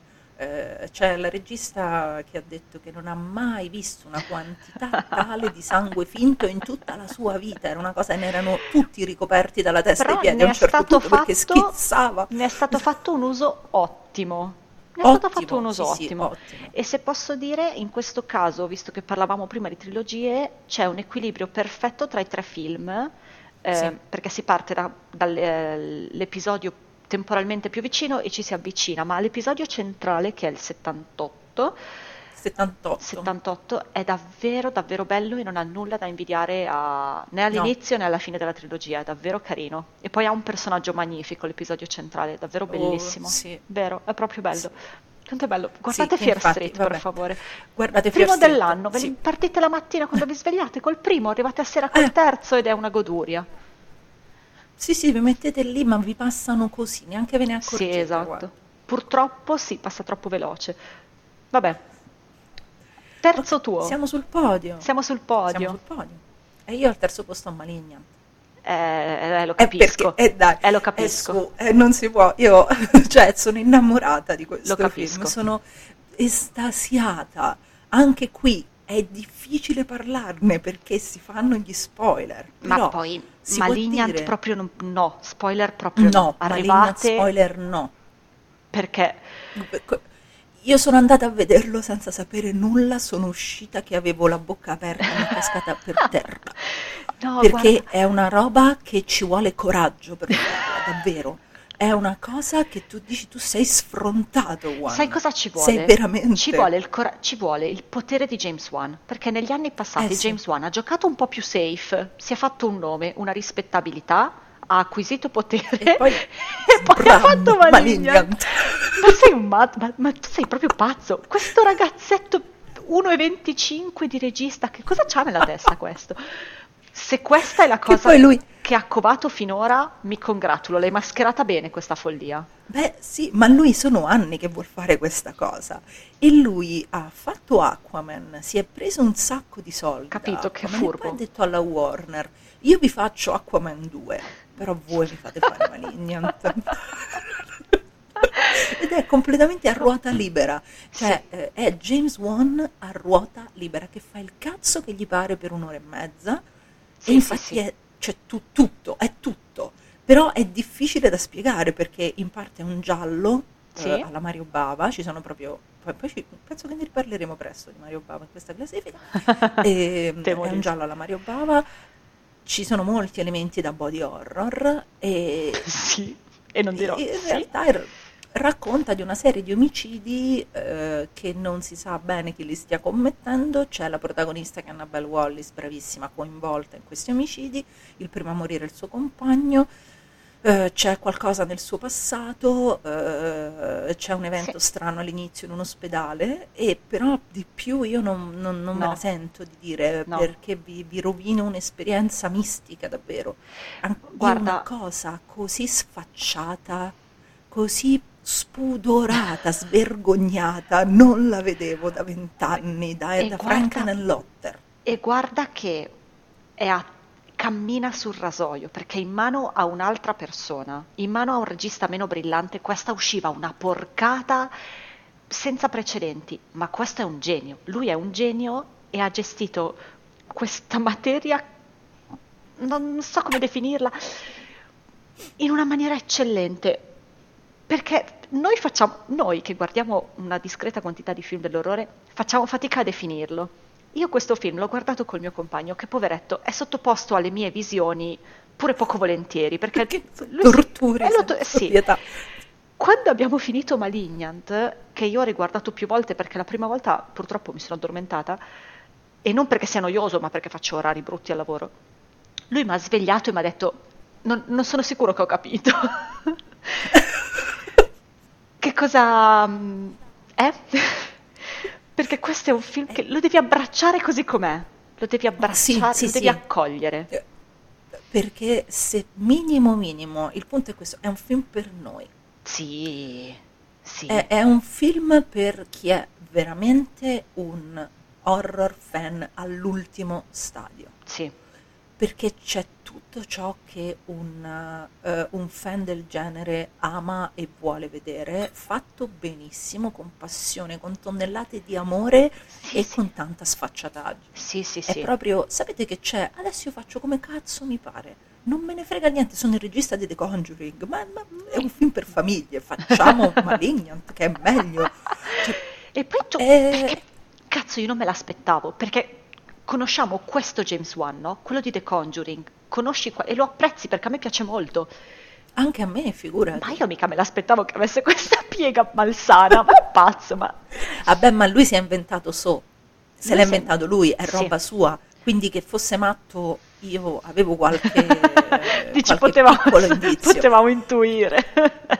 Però si era normalizzato, nel senso era diventato un regista istituzionale, horror istituzionali, Fast Mm. and Furious, film dei supereroi e poi eh, fa Malignant. No, Che Malignant... cazzo hai fatto? James, do- ti prego parliamo. Io, io non lo Fammene so. altri dieci. È, è- è proprio difficile perché vo- vorrei che discutessimo di come finisce Malignant e della rivelazione di Malignant, ma è proprio sbagliato verso lo spettatore non concedere quel momento di meraviglia lì. Io dico solo una cosa, eh, che ti dimostra quanto eh, James Wan sia un regista di razza. Eh, ovviamente c'è una rivelazione grossa a un certo punto in Malignant verso la fine e lui ti- te la fa con un semplice movimento di macchina. Lui fa una piccola panoramica e tu resti inchiodato alla sedia per mezz'ora così No, e non sai, non sai come commentare la cosa. No. E, e la No. semplicità con cui lui ti rivela tutto, ti rivela tutto quello che c'è dietro al film, dura tre secondi ed è forse la scena più bella dell'anno. Non, c'è- non ce n'è per nessuno. Ehm, quasi non ci credi che l'ha fatto davvero. L'ha- ma l'ha fatto davvero? Questa è la conclusione Guarda. del film. Ma l'ha fatto davvero? Sì, non la conclusione, la rivelazione. Cioè, questo Sì, qua sì. l'ha fatto davvero. Questo ha Hollywood in pugno. È casa sua. Sì. Se gli hanno fatto fare E- e la- questa e- cosa. Infatti, che non ha incassato niente, è andato malissimo il Eh, film, ma ma, figuriamoci. un cazzo, tanto, tanto adesso fa Aquaman 2, eh, però intanto ha si è potuto sfogare. Sì. Guarda, ehm, una persona che molto probabilmente sarà ospite presto di questo podcast, Sì. che è Sara Mazzoni, ha scritto, dopo aver visto Malignant, fate dirigere un reboot di Final Destination a James Wan. Che io credo Che sogno. che potrei morire di gioia a quel Che punto. sogno. Non- que- Questo tipo di gioie le conosce solo chi ha una malattia come la nostra. sì, Perché a infatti. me vedere un James Wan che mi fa un Final Destination, penso che poi potrei... Che? Ho, ho finito. Ho finito. Sì, sì, sì, ho Grazie. finito, basta, posso morire in pace, grazie. Sì, Grazie. Esatto. Davvero, se, se quello che vi stiamo dicendo non vi motiva a vedere Malignant, che si trova già in streaming a pagamento, cioè, andate sulla fiducia, perché Sì, andate sulla ha fiducia. avuto la sfiga che poi sono usciti due capolavori che, fanno- che hanno- che cambieranno la storia. Ma perché è stato sfigato Eh, che sono infatti. usciti quest'anno? Perché sennò questo era il film Se no dell'anno. stava al primo posto. Sì, sì, se no era il film dell'anno senza, senza rivali, proprio tranquillo. Il problema è che poi sono usciti, Eh. è uscita roba. Poi è uscita roba. E, se, e qua ci Terzo giriamo posto tuo, intorno. dai. sì, sì. Allora, terzo posto posto mio, terzo posto mio perché sono una persona allegra è Silent Night. Eh, Ecco io l'ho dovuto mettere qua. L'ho dovuto mettere qua Ma, perché, ma no, ma eh, tu hai perfettamente ragione. perché è, troppo, è straordinario. È troppo. Sì, è È troppo. straordinario. Ed è inutile che dicono che non è un horror. È un horror, è tanto horror. Ma se non è horror Night. questo, se non è horror questo. Allo- È un, Ah. non posso dire che genere di horror sia, perché se no faccio anche qui. Sì.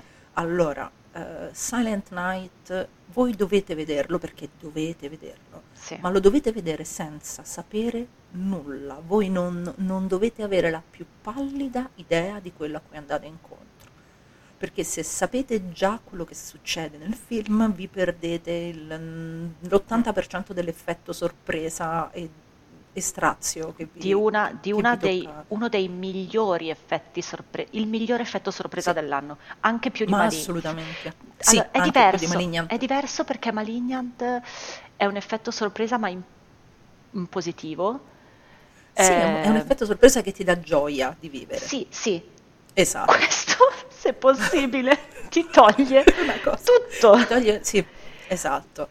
E l'unica cosa che credo possiamo dire di Silent Night è eh, che racconta di un gruppo di amici eh, in, eh, dell'upper class eh, Sì. britannica che eh, si danno appuntamento a cena tutti insieme la notte di Natale con Sì. le rispettive famiglie e i rispettivi figli per festeggiare. E succederanno cose, ma non, non si, può, si può parlare degli attori di quanto sono bravi. Anche qui c'è Sì. Annabelle Wallis che fa personaggio dell'anno. Sì, sì, sì.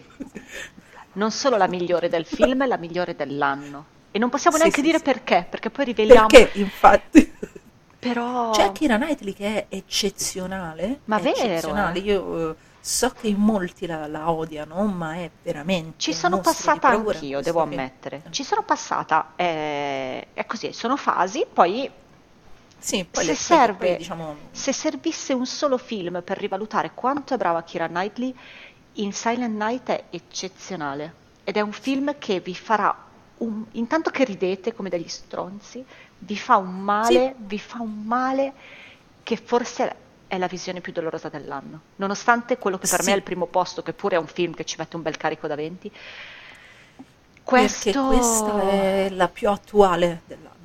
Non so come Mm-mm. dirlo diversamente Sì. senza andare in zona spoiler, Sì. però è, è un, è un particolare sottogenere di cinema che quest'anno ha avuto un, un rinascimento Mm. perché era stato accantonato per tanti anni. E, Però non potevamo più scappare è- a lungo, eh. Eh no, no, Non no, ne eh, potevamo si- più ci eravamo nascosti per troppo tempo Mm. di fronte a questo tipo di film e, e parla di argomenti che davvero ci sono talmente vicini che tra un po' ci esplodono in faccia e più di questo io non posso dire su Silent Night. Guarda, io c'è solo una cosa che voglio dire su Silent Night e poi proseguiamo con i primi due, se no l'episodio dura 5 ore. Ehm, cammina molto sul filo del rasoio perché parla di una cosa di grandissima attualità. E la mia paura è che un film come questo, in mano a mani stupide, possa venire frainteso. E poi quando chiudiamo Sì. ti dico perché.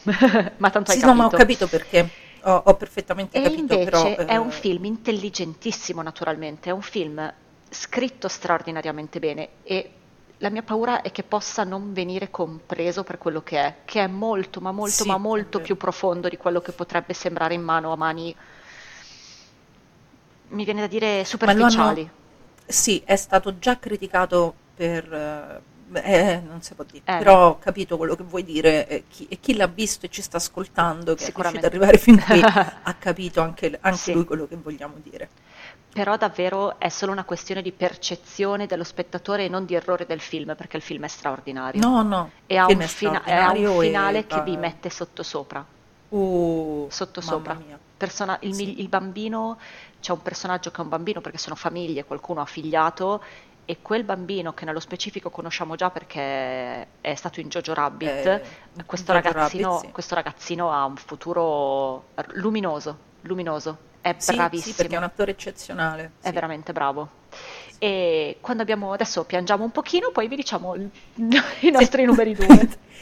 Allora, io credo che a questo punto vada, eh, valga la pena di scoprire le carte. Perché? Perché ci restano due film. Eh, ci, ci stiamo girando e intorno. noi sappiamo, quindi, allora, eh, sono gli stessi. Credo che il mio secondo posto sia il tuo primo e viceversa. Ok, Giusto? eh, io immagino. al secondo posto ho Last Night in Soul. Esatto, per me è il primo. E, ok. E io al primo posto ho Titan. Ai Titan, che per me è il secondo. E ci stavamo girando intorno. Ok, e ci stavamo girando intorno, cioè ci siamo, ci siamo, è quello, non è che possiamo... eh, c'erano rimasti questi Eh due sì, film. e loro erano rimasti, Cioè, c'era poco da... Da quale ok, partiamo? Cominciamo... No, partiamo da, partiamo da Titan. Ok, Ok, Titan. Titan è di eh, Giulia Ducournau, ha vinto la Palma d'Oro a Cannes quest'anno, causando in me una reazione di calma, dignità e classe, nel senso che per poco non scendevo in strada a fare i caroselli, solo che è miglior discorso di accettazione degli ultimi anni, vero? Siamo Mamma d'accordo. mia, grazie per aver lasciato entrare i mostri. Giulia, Giulia, amore. amore mio. e Titan, non so, io, io ci ho pure scritto un articolo, ho avuto anche il coraggio, la faccia tosta di scriverci un articolo su Titan. E per me è un capolavoro assoluto, Sì. totale. Sì, Non- non immenso, c'è proprio... immenso. È una, è una roba immensa, talmente Immenso. grande che non so da che parte cominciare. È una, è una roba che ti distrugge completamente la nozione di genere, Sì, sì, sì, assolutamente. eh, eh, sia cinematografico, genere inteso sia cinematografico, che eh, Sì, proprio di narrazione gender, in generale. ecco. Ah, beh, beh, sì, Sì. certo, anche di gender, eh, sì, chiaro. anche di gender. E quindi eh, te lo annienta completamente. Il concetto di, eh, di- di gender viene annientato, viene annichilito, non esiste più, non ha più senso. Sì, È un inno a Sì. tutto ciò che è fluido. sì. È un, Eh. un gioco sui generi così sfacciato e brillante e profondo che mm, non, eh, nessun'altra mano avrebbe potuto farlo così, perché noi lei l'abbiamo già conosciuta a parlare di donne, Eh, l'abbiamo sì. già conosciuta a parlare di donne in crescita e so- solo Eh, lei poteva fare una cosa così. Sì, e ma io non mi aspettavo una cosa del genere. Io Quando sono andata in sala non pensavo che mi avrebbe annichilita in questo modo questo film. Mm. Mi ha- e- e- ed ero in sala con, eh, con- con varie persone e alcuni l'hanno odiato il film, l'hanno Ok, sopportato a fatica. Io devo dire, arrivo anche a capire perché, perché è, è tanto, Sì. è, è- è tantissimo. E poi, secondo me, è una storia d'amore molto atipica, assolutamente contraria a qualsiasi normatività nei rapporti umani e qualsiasi normatività nel concetto di amore, perché sì, sì, eh, il concetto di amore è, è ancora estremamente binario, sempre certo, chiaro, certo. eh, inteso come attrazione erotica, amore romantico, mentre invece qui parliamo di un amore che è fuori da qualsiasi regola, da qualsiasi eh, imposizione della società. È amore e basta, è puro. Ed è è un film che prescinde qualsiasi classificazione, che sia, eh, come dicevi tu, di amore, di genere stesso del film, di identità, di genere dei personaggi, di- prescinde da qualsiasi etichetta, da qualsiasi regola, da qualsiasi, ehm, da qualsiasi tipo di narrazione che siamo abituati a Sì. vedere. E tu inizi il Però film e ti aspetti horror. qualcosa. È, un- è un horror, è un horror e lo rivendichiamo orgogliosamente perché questa è roba nostra Sì. Però gioca Sì, sì, talmente tutta tanto con tutto il resto, con tutto il resto delle definizioni, con tutta questa abitudine che abbiamo di classificare le cose, che ci prende per il culo pure a noi, capito? Pure a noi Sì, che lo sì. rivendichiamo così orgogliosamente. E poi io, ed è una cosa che sembra superficiale da dire, però secondo me non lo è, perché il cinema è intrattenimento, è divertente. Sì, È un film divertentissimo, ci sono alcune scene in cui io ridevo come una deficiente sì, sì. e- ed è giusto che lo sia, è un film che ti diverte, è un film che ti intrattiene, che è, è- montato velocissimo, c'ha la scena iniziale con le macchine di quel piano sequenza è da infarto, è Sì. cinema enorme, grandioso, è una cosa completamente nuova. E, e sai e- cosa? Mi sembra anche, correggimi se hai anche tu la stessa sensazione o meno, che lei freghi un cazzo di essere accogliente verso lo spettatore. Vengo e mi spiego. Dopo la Sì, scena del sesso nella macchina, o ti perde e non gliene frega niente di recuperarti poi. No, Se superi No, quello, no. quello scoglio, vabbè, scoglio lì, a lei non frega un cazzo di fare quello che tu ti aspetti da lei. Questo dal momento in cui la- tu capisci che la protagonista, e non è spoiler perché è all'inizio, sta avendo un rapporto sessuale con un'automobile, o tu accetti che questo è quello che Giulia Ducournau ti sta dando, e, e poi se lo accetti è un capolavoro. È un film immenso. Sì, sì, sì, se tu la, se tu la devi seguire, Sì. nel senso tu devi, lei, lei ti dice dai retta a me, Sì. ti, ti- ti porto io da qualche parte, però seguimi, ma se non mi vuoi seguire sono problemi tuoi, non sono problemi miei, io Esatto. faccio il mio film. Non, non è Sì, sì, accomodante, assolutamente. non è accomodante. Mai, mai, e mai.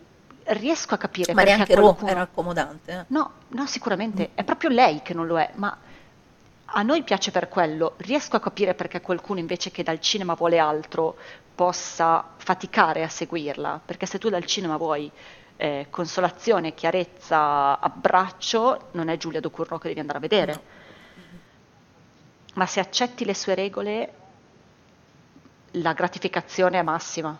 Ma ne riparliamo. E quindi ci, sì, ne riparleremo a breve. E quindi non ci resta che l'ultimo film, il tuo primo posto. Eh, qua, è l'amore, è l'amore tuo.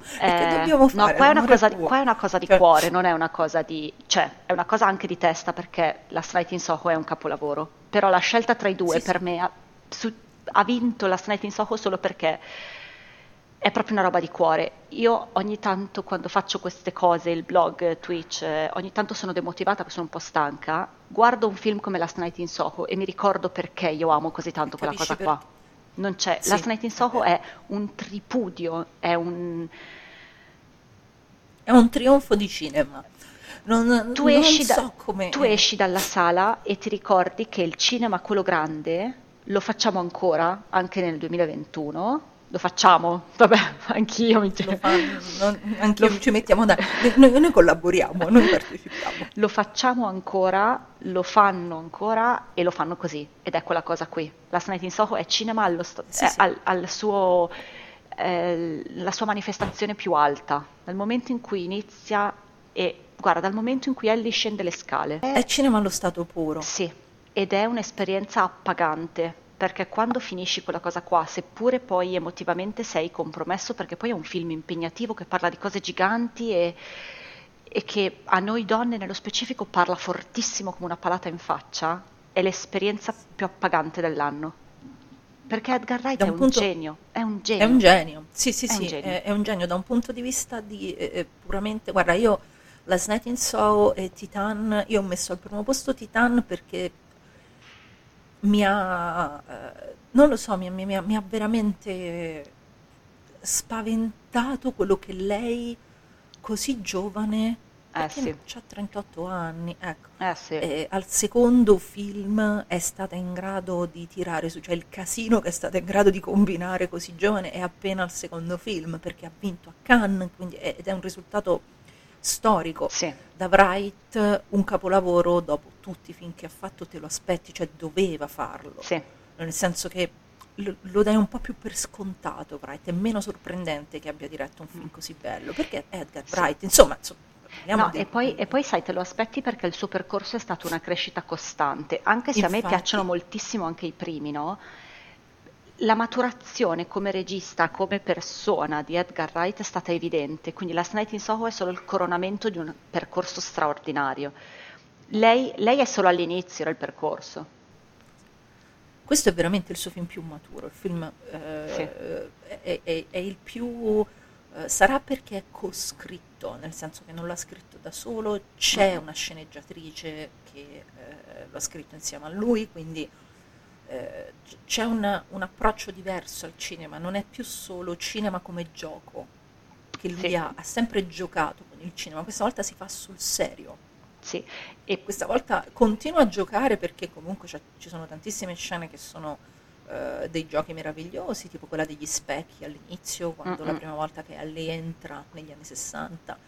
E, però questa volta io faccio sul serio, cioè faccio un film vero. Non so come... E sai- non sai cosa? fin finti. ci Cioè, gioca, ci gioca con la dimestichezza e la maestria di chi non solo il cinema lo ama appassionatamente, eh, ma anche di chi proprio ha la manualità giusta per farlo, perché quello di Edgar Wright che io amo così tanto, in mezzo a me piacciono i registi tristoni, i registi pesanti, perché mi, mi comunicano di più.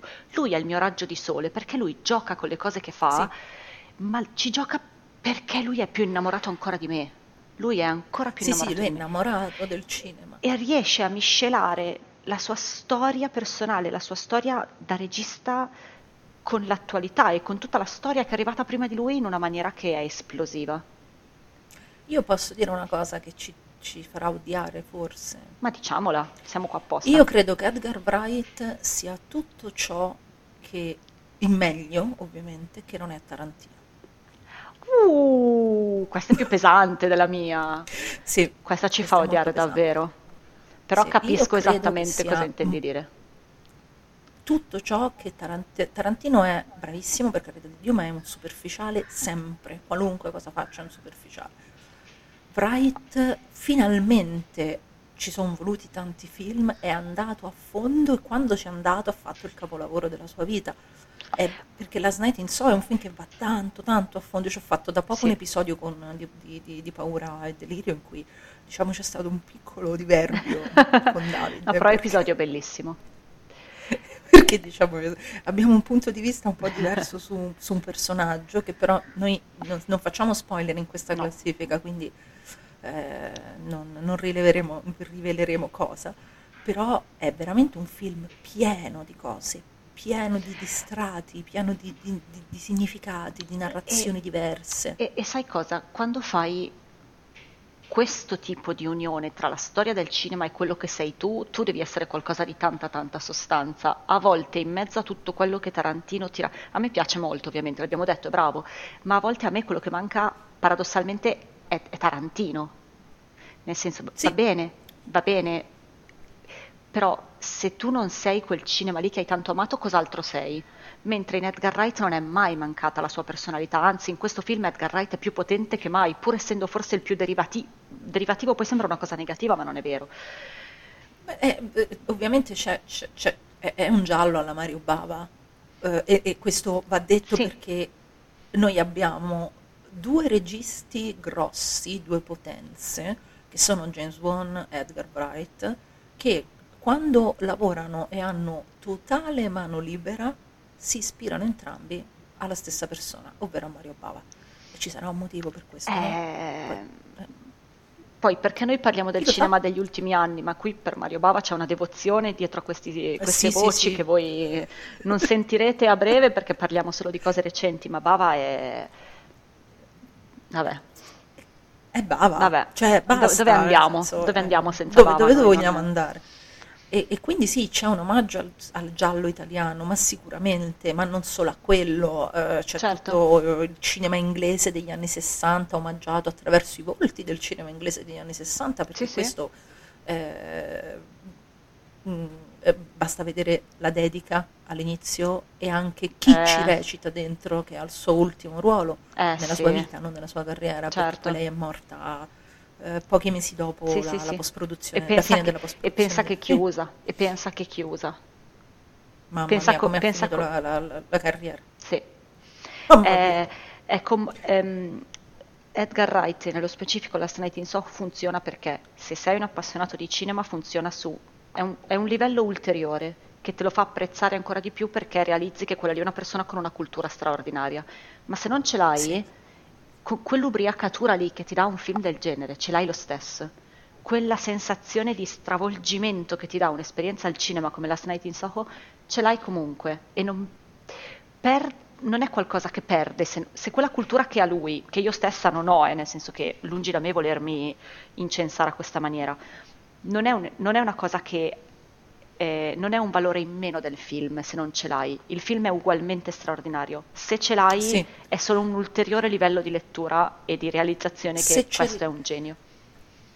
se ce l'hai apprezzi di più, eh, non ce la devi avere tutta, eh, devi semplicemente, basta un'infarinatura Mm. Sì, in realtà. sì, sì, sì, certo. Apprezzi di più il discorso su, eh, metacinematografico che lui sta facendo. Certo. il discorso su eh, il percepire il passato eh, non attraverso il, il proprio vissuto perché non lo si è lì ha- ha eviden- non ha evidentemente vissuto gli anni 60 è piccolissima Certo. bambina. Ehm, ma attraverso ciò che la cultura popolare ha prodotto di quel periodo storico Sì. e quindi soprattutto cinema e musica il cinema degli anni 60 e la musica degli anni 60 che anche quella diciamo è, è il film fa il Eh film sì, è la- è è la- protagonista. è, è il reticolo stru- che, che regge tutta la struttura del film, è protagonista e ogni pezzo ha un significato, è lì per un motivo, è studiato Certo. e anche questa Sì. è una grossa differenza con Tarantino, diciamo. Ma noi non... non-. Noi non siamo qui per Ehm, parlare male, ma solo per no. parlare bene. Perché Edgar Beh, Wright sì, è... infatti. Ho un giudizio parziale perché Edgar Wright è l'uomo della mia vita, è la, è la luce della mia Ecco. vita. Perché è proprio, lu- è proprio, è vivace nel miglior senso Infatti. possibile. Il suo cinema è cinema vivo, vivace. eh, e in mezzo a tutte le brutture che guardo, perché mi piace il cinema dell'orrore, quando io metto su Drive o metto su eh, La fine del mondo, che pure horror mia, è, che bello. Hot Fuse, Hot Fuse è, è- è- eh, quello- sia quello è... il, il mio preferito in assoluto. Io Hot Fuse lo adoro, impazzisco per quel film. Non faccio fatica a capire però, perché.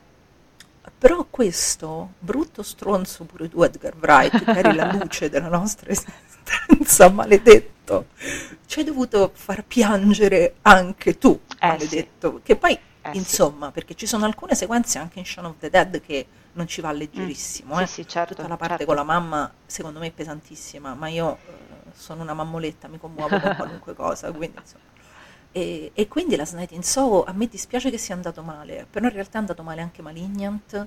Sono tutti film che non, che non hanno avuto questo enorme successo di pubblico. Non ne parliamo di Titan, Titan soprattutto da noi la- l'avranno visto in cinque. Eh, però Non se lo vedeteli meritano. questi film, Non se lo meritano. vedeteli. No, intendo le, per- vedeteli. le persone non si meritano una roba come Last Night in Ah. Soho. Perché poi magari andare in sala e finire a dargli una stelletta su Letterboxd perché... Boh, perché non lo posso dire perché. Perché lo spoiler rivela una cosa Eh. che non ci piacerebbe, eh, che non piace vedere sullo schermo, non, non se lo meriterebbe. Quindi è- Però, però va visto perché è una cosa che cambia il modo in cui guardi al cinema una roba come Last Night in Soho, perché ti fa vedere Sì, sì, sì, sì. quella magia lì, no? Quella magia lì che una volta si vedeva più spesso perché c'era ancora la percezione di cinema come qualcosa di speciale. Adesso ci andiamo tutte le settimane perché tutte le settimane c'è un film della Marvel diverso. Ci vado pure io a vedere il film della Marvel diverso tutte le settimane. Però ogni tanto mi serve una cosa che mi ricordi l'immensità di quello che sto guardando. E a me serve Edgar Wright. Come lo fa Edgar? Sì. E, Mm, e- come e tanti altri, eh, pochi, però, sì. però quanto lui... No, ma poi qui ha davvero fatto, fatto il massimo, cioè solo per il godimento estetico ci sono quelle 5 o 6 sequenze da, da mettersi a urlare per la bellezza. Io quando la, la- la scena del- di quando ballano per la prima volta nel- in quel locale, io non riuscivo a credere ai miei occhi, con E- tutti quegli specchi, poi ma come cazzo E lui è, è riuscito E- a trovare gli attori migliori del globo per ogni singolo ruolo. Sì. Perché che Anya Taylor-Joy sia magnifica è ovvio, che Thomasin McKenzie sia bravissima va bene, ma a me che lui abbia scelto proprio Matt Smith per fare questo personaggio per fare questo. Mamma mia, che schifo! Però magnifico, perfetto. magnifico. Perfetto, lui è magnifico e non, non- non riesco a vederci, a pensarci un altro attore se non No, lui. ci voleva quella faccia lì. Ci voleva quella faccia. Sì. Poi per me è una delle facce più belle del mondo, figuriamoci. Però ci voleva quella faccia lì, ambigua, strana, eh, anomala. È perfetto. Ma perché ha un occhio Edgar Wright, un'estetica che così definita oggi sono pochi autori che possono dire di essere così definiti, così Sì. maturi. Sì, sì, sì, sì. Soprattutto alla, diciamo, alla sua età, perché eh, non è propriamente anziano, è, È giovane, giovane. nel senso, cioè, lui che è del 73, che, che, che- che 72, 73 mi sembra, Eh sì. è poco più grande di me. Quindi comunque come regista è giovane, ha ancora tantissimo, tantissimo davanti da fare. Io non vedo E l'ora quindi- di sapere cosa, dopo questo, cosa, ci- cosa può arrivare dopo questo, Sì. no? Sono troppo curiosa e mi, mi dispiace solo che sia stato penalizzato economicamente perché sappiamo che non è mai una buona cosa quando un regista poi viene penalizzato economicamente, però questa è magia, chi se ne Però- frega dei soldi. Infatti, chi se ne frega. Dato che siamo quasi a 4 ore, Ma no, ma poi a montarla diventeranno 3 ore e 45. 3 ore e qualche- 45, sì, infatti no, ci sono dei, dei momenti in cui che, che dovrò tagliare. E io proporrei di eh, salutare i nostri Sì. ascoltatori, quelli che hanno avuto la forza di arrivare fino in fondo a questa classifica e di avvisarli perché anche la prossima puntata sarà abbastanza, come dire, lunghetta. Perché le tocchiamo, noi? le tocchiamo le quattro ore la prossima volta, non possiamo decidere di fare quell'episodio lì e poi... Beh, allora, il 13 gennaio succede una cosina, una cosina che Ma aspettavamo da anni, Mm-mm. perché esce Scream, esce Esce Scream e qui ci sono Madonna, due persone ci che siamo, si- siamo, siamo arrivati, eh, cioè siamo siamo. lì.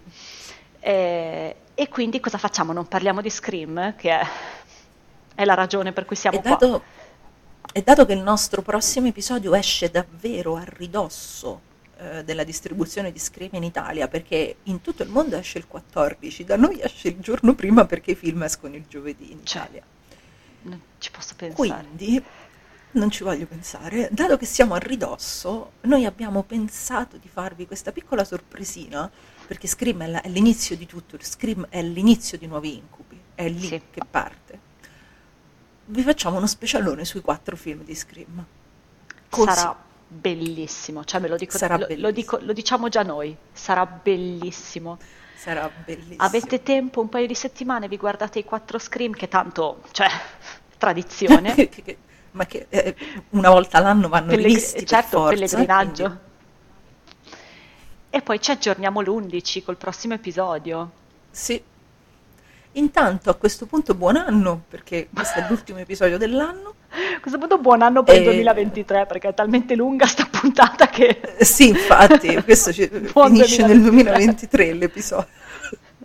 E avete adesso non sono 40, però una trentina di film da, da vedere. Eh, sì. e Io, diciamo, c'è tanta bella roba. L'horror sta bene e vi saluta tutti. Ma l'horror sta un fiore, fateci sapere i vostri, anche se, Sì. insomma, speriamo di averne tanti in comune perché abbiamo parlato solo di roba stupenda, figuriamoci. Infatti, E ci aggiorniamo per Scream. ci aggiorniamo per Scream. Dai, viva! Poi torniamo ai francesi, è promesso. Li finiamo i Sì, francesi. sì, sì, sì, sì. I francesi li finiamo, cioè abbiamo avuto, eh, ci sono delle, delle cose, delle priorità nella vita che, eh, diciamo, Capisci? esce Scream. Nessuno eh, esce- passa esce davanti Scream. all'uscita di Scream. Mi No. dispiace. Neanche lo Sono proprio... Ma nessuno, cioè nemmeno, non lo so, ma nemmeno mio nipote passa davanti all'uscita di Scream, cioè siamo mm, mia madre, non me ne frega niente, qualunque Eh. cosa esce Scream, è al primo Sì. posto in tutta, nella scala dei miei valori. delle priorità, E- giusto? sì, sì, Quindi dopo questo sequestro di persona da quattro ore di episodio, grazie se Dai. siete arrivati fino a qua. E, e ci sentiamo alla prossima che Alla sarà prossima. di 5 ore, perché... Un'ora, allora, un'ora per ogni film più un'ora di previsioni. più un'ora di... Esatto, quindi Benissimo. stiamo a posto. Alla prossima. Alla prossima con queste minacce. Ciao. Ciao!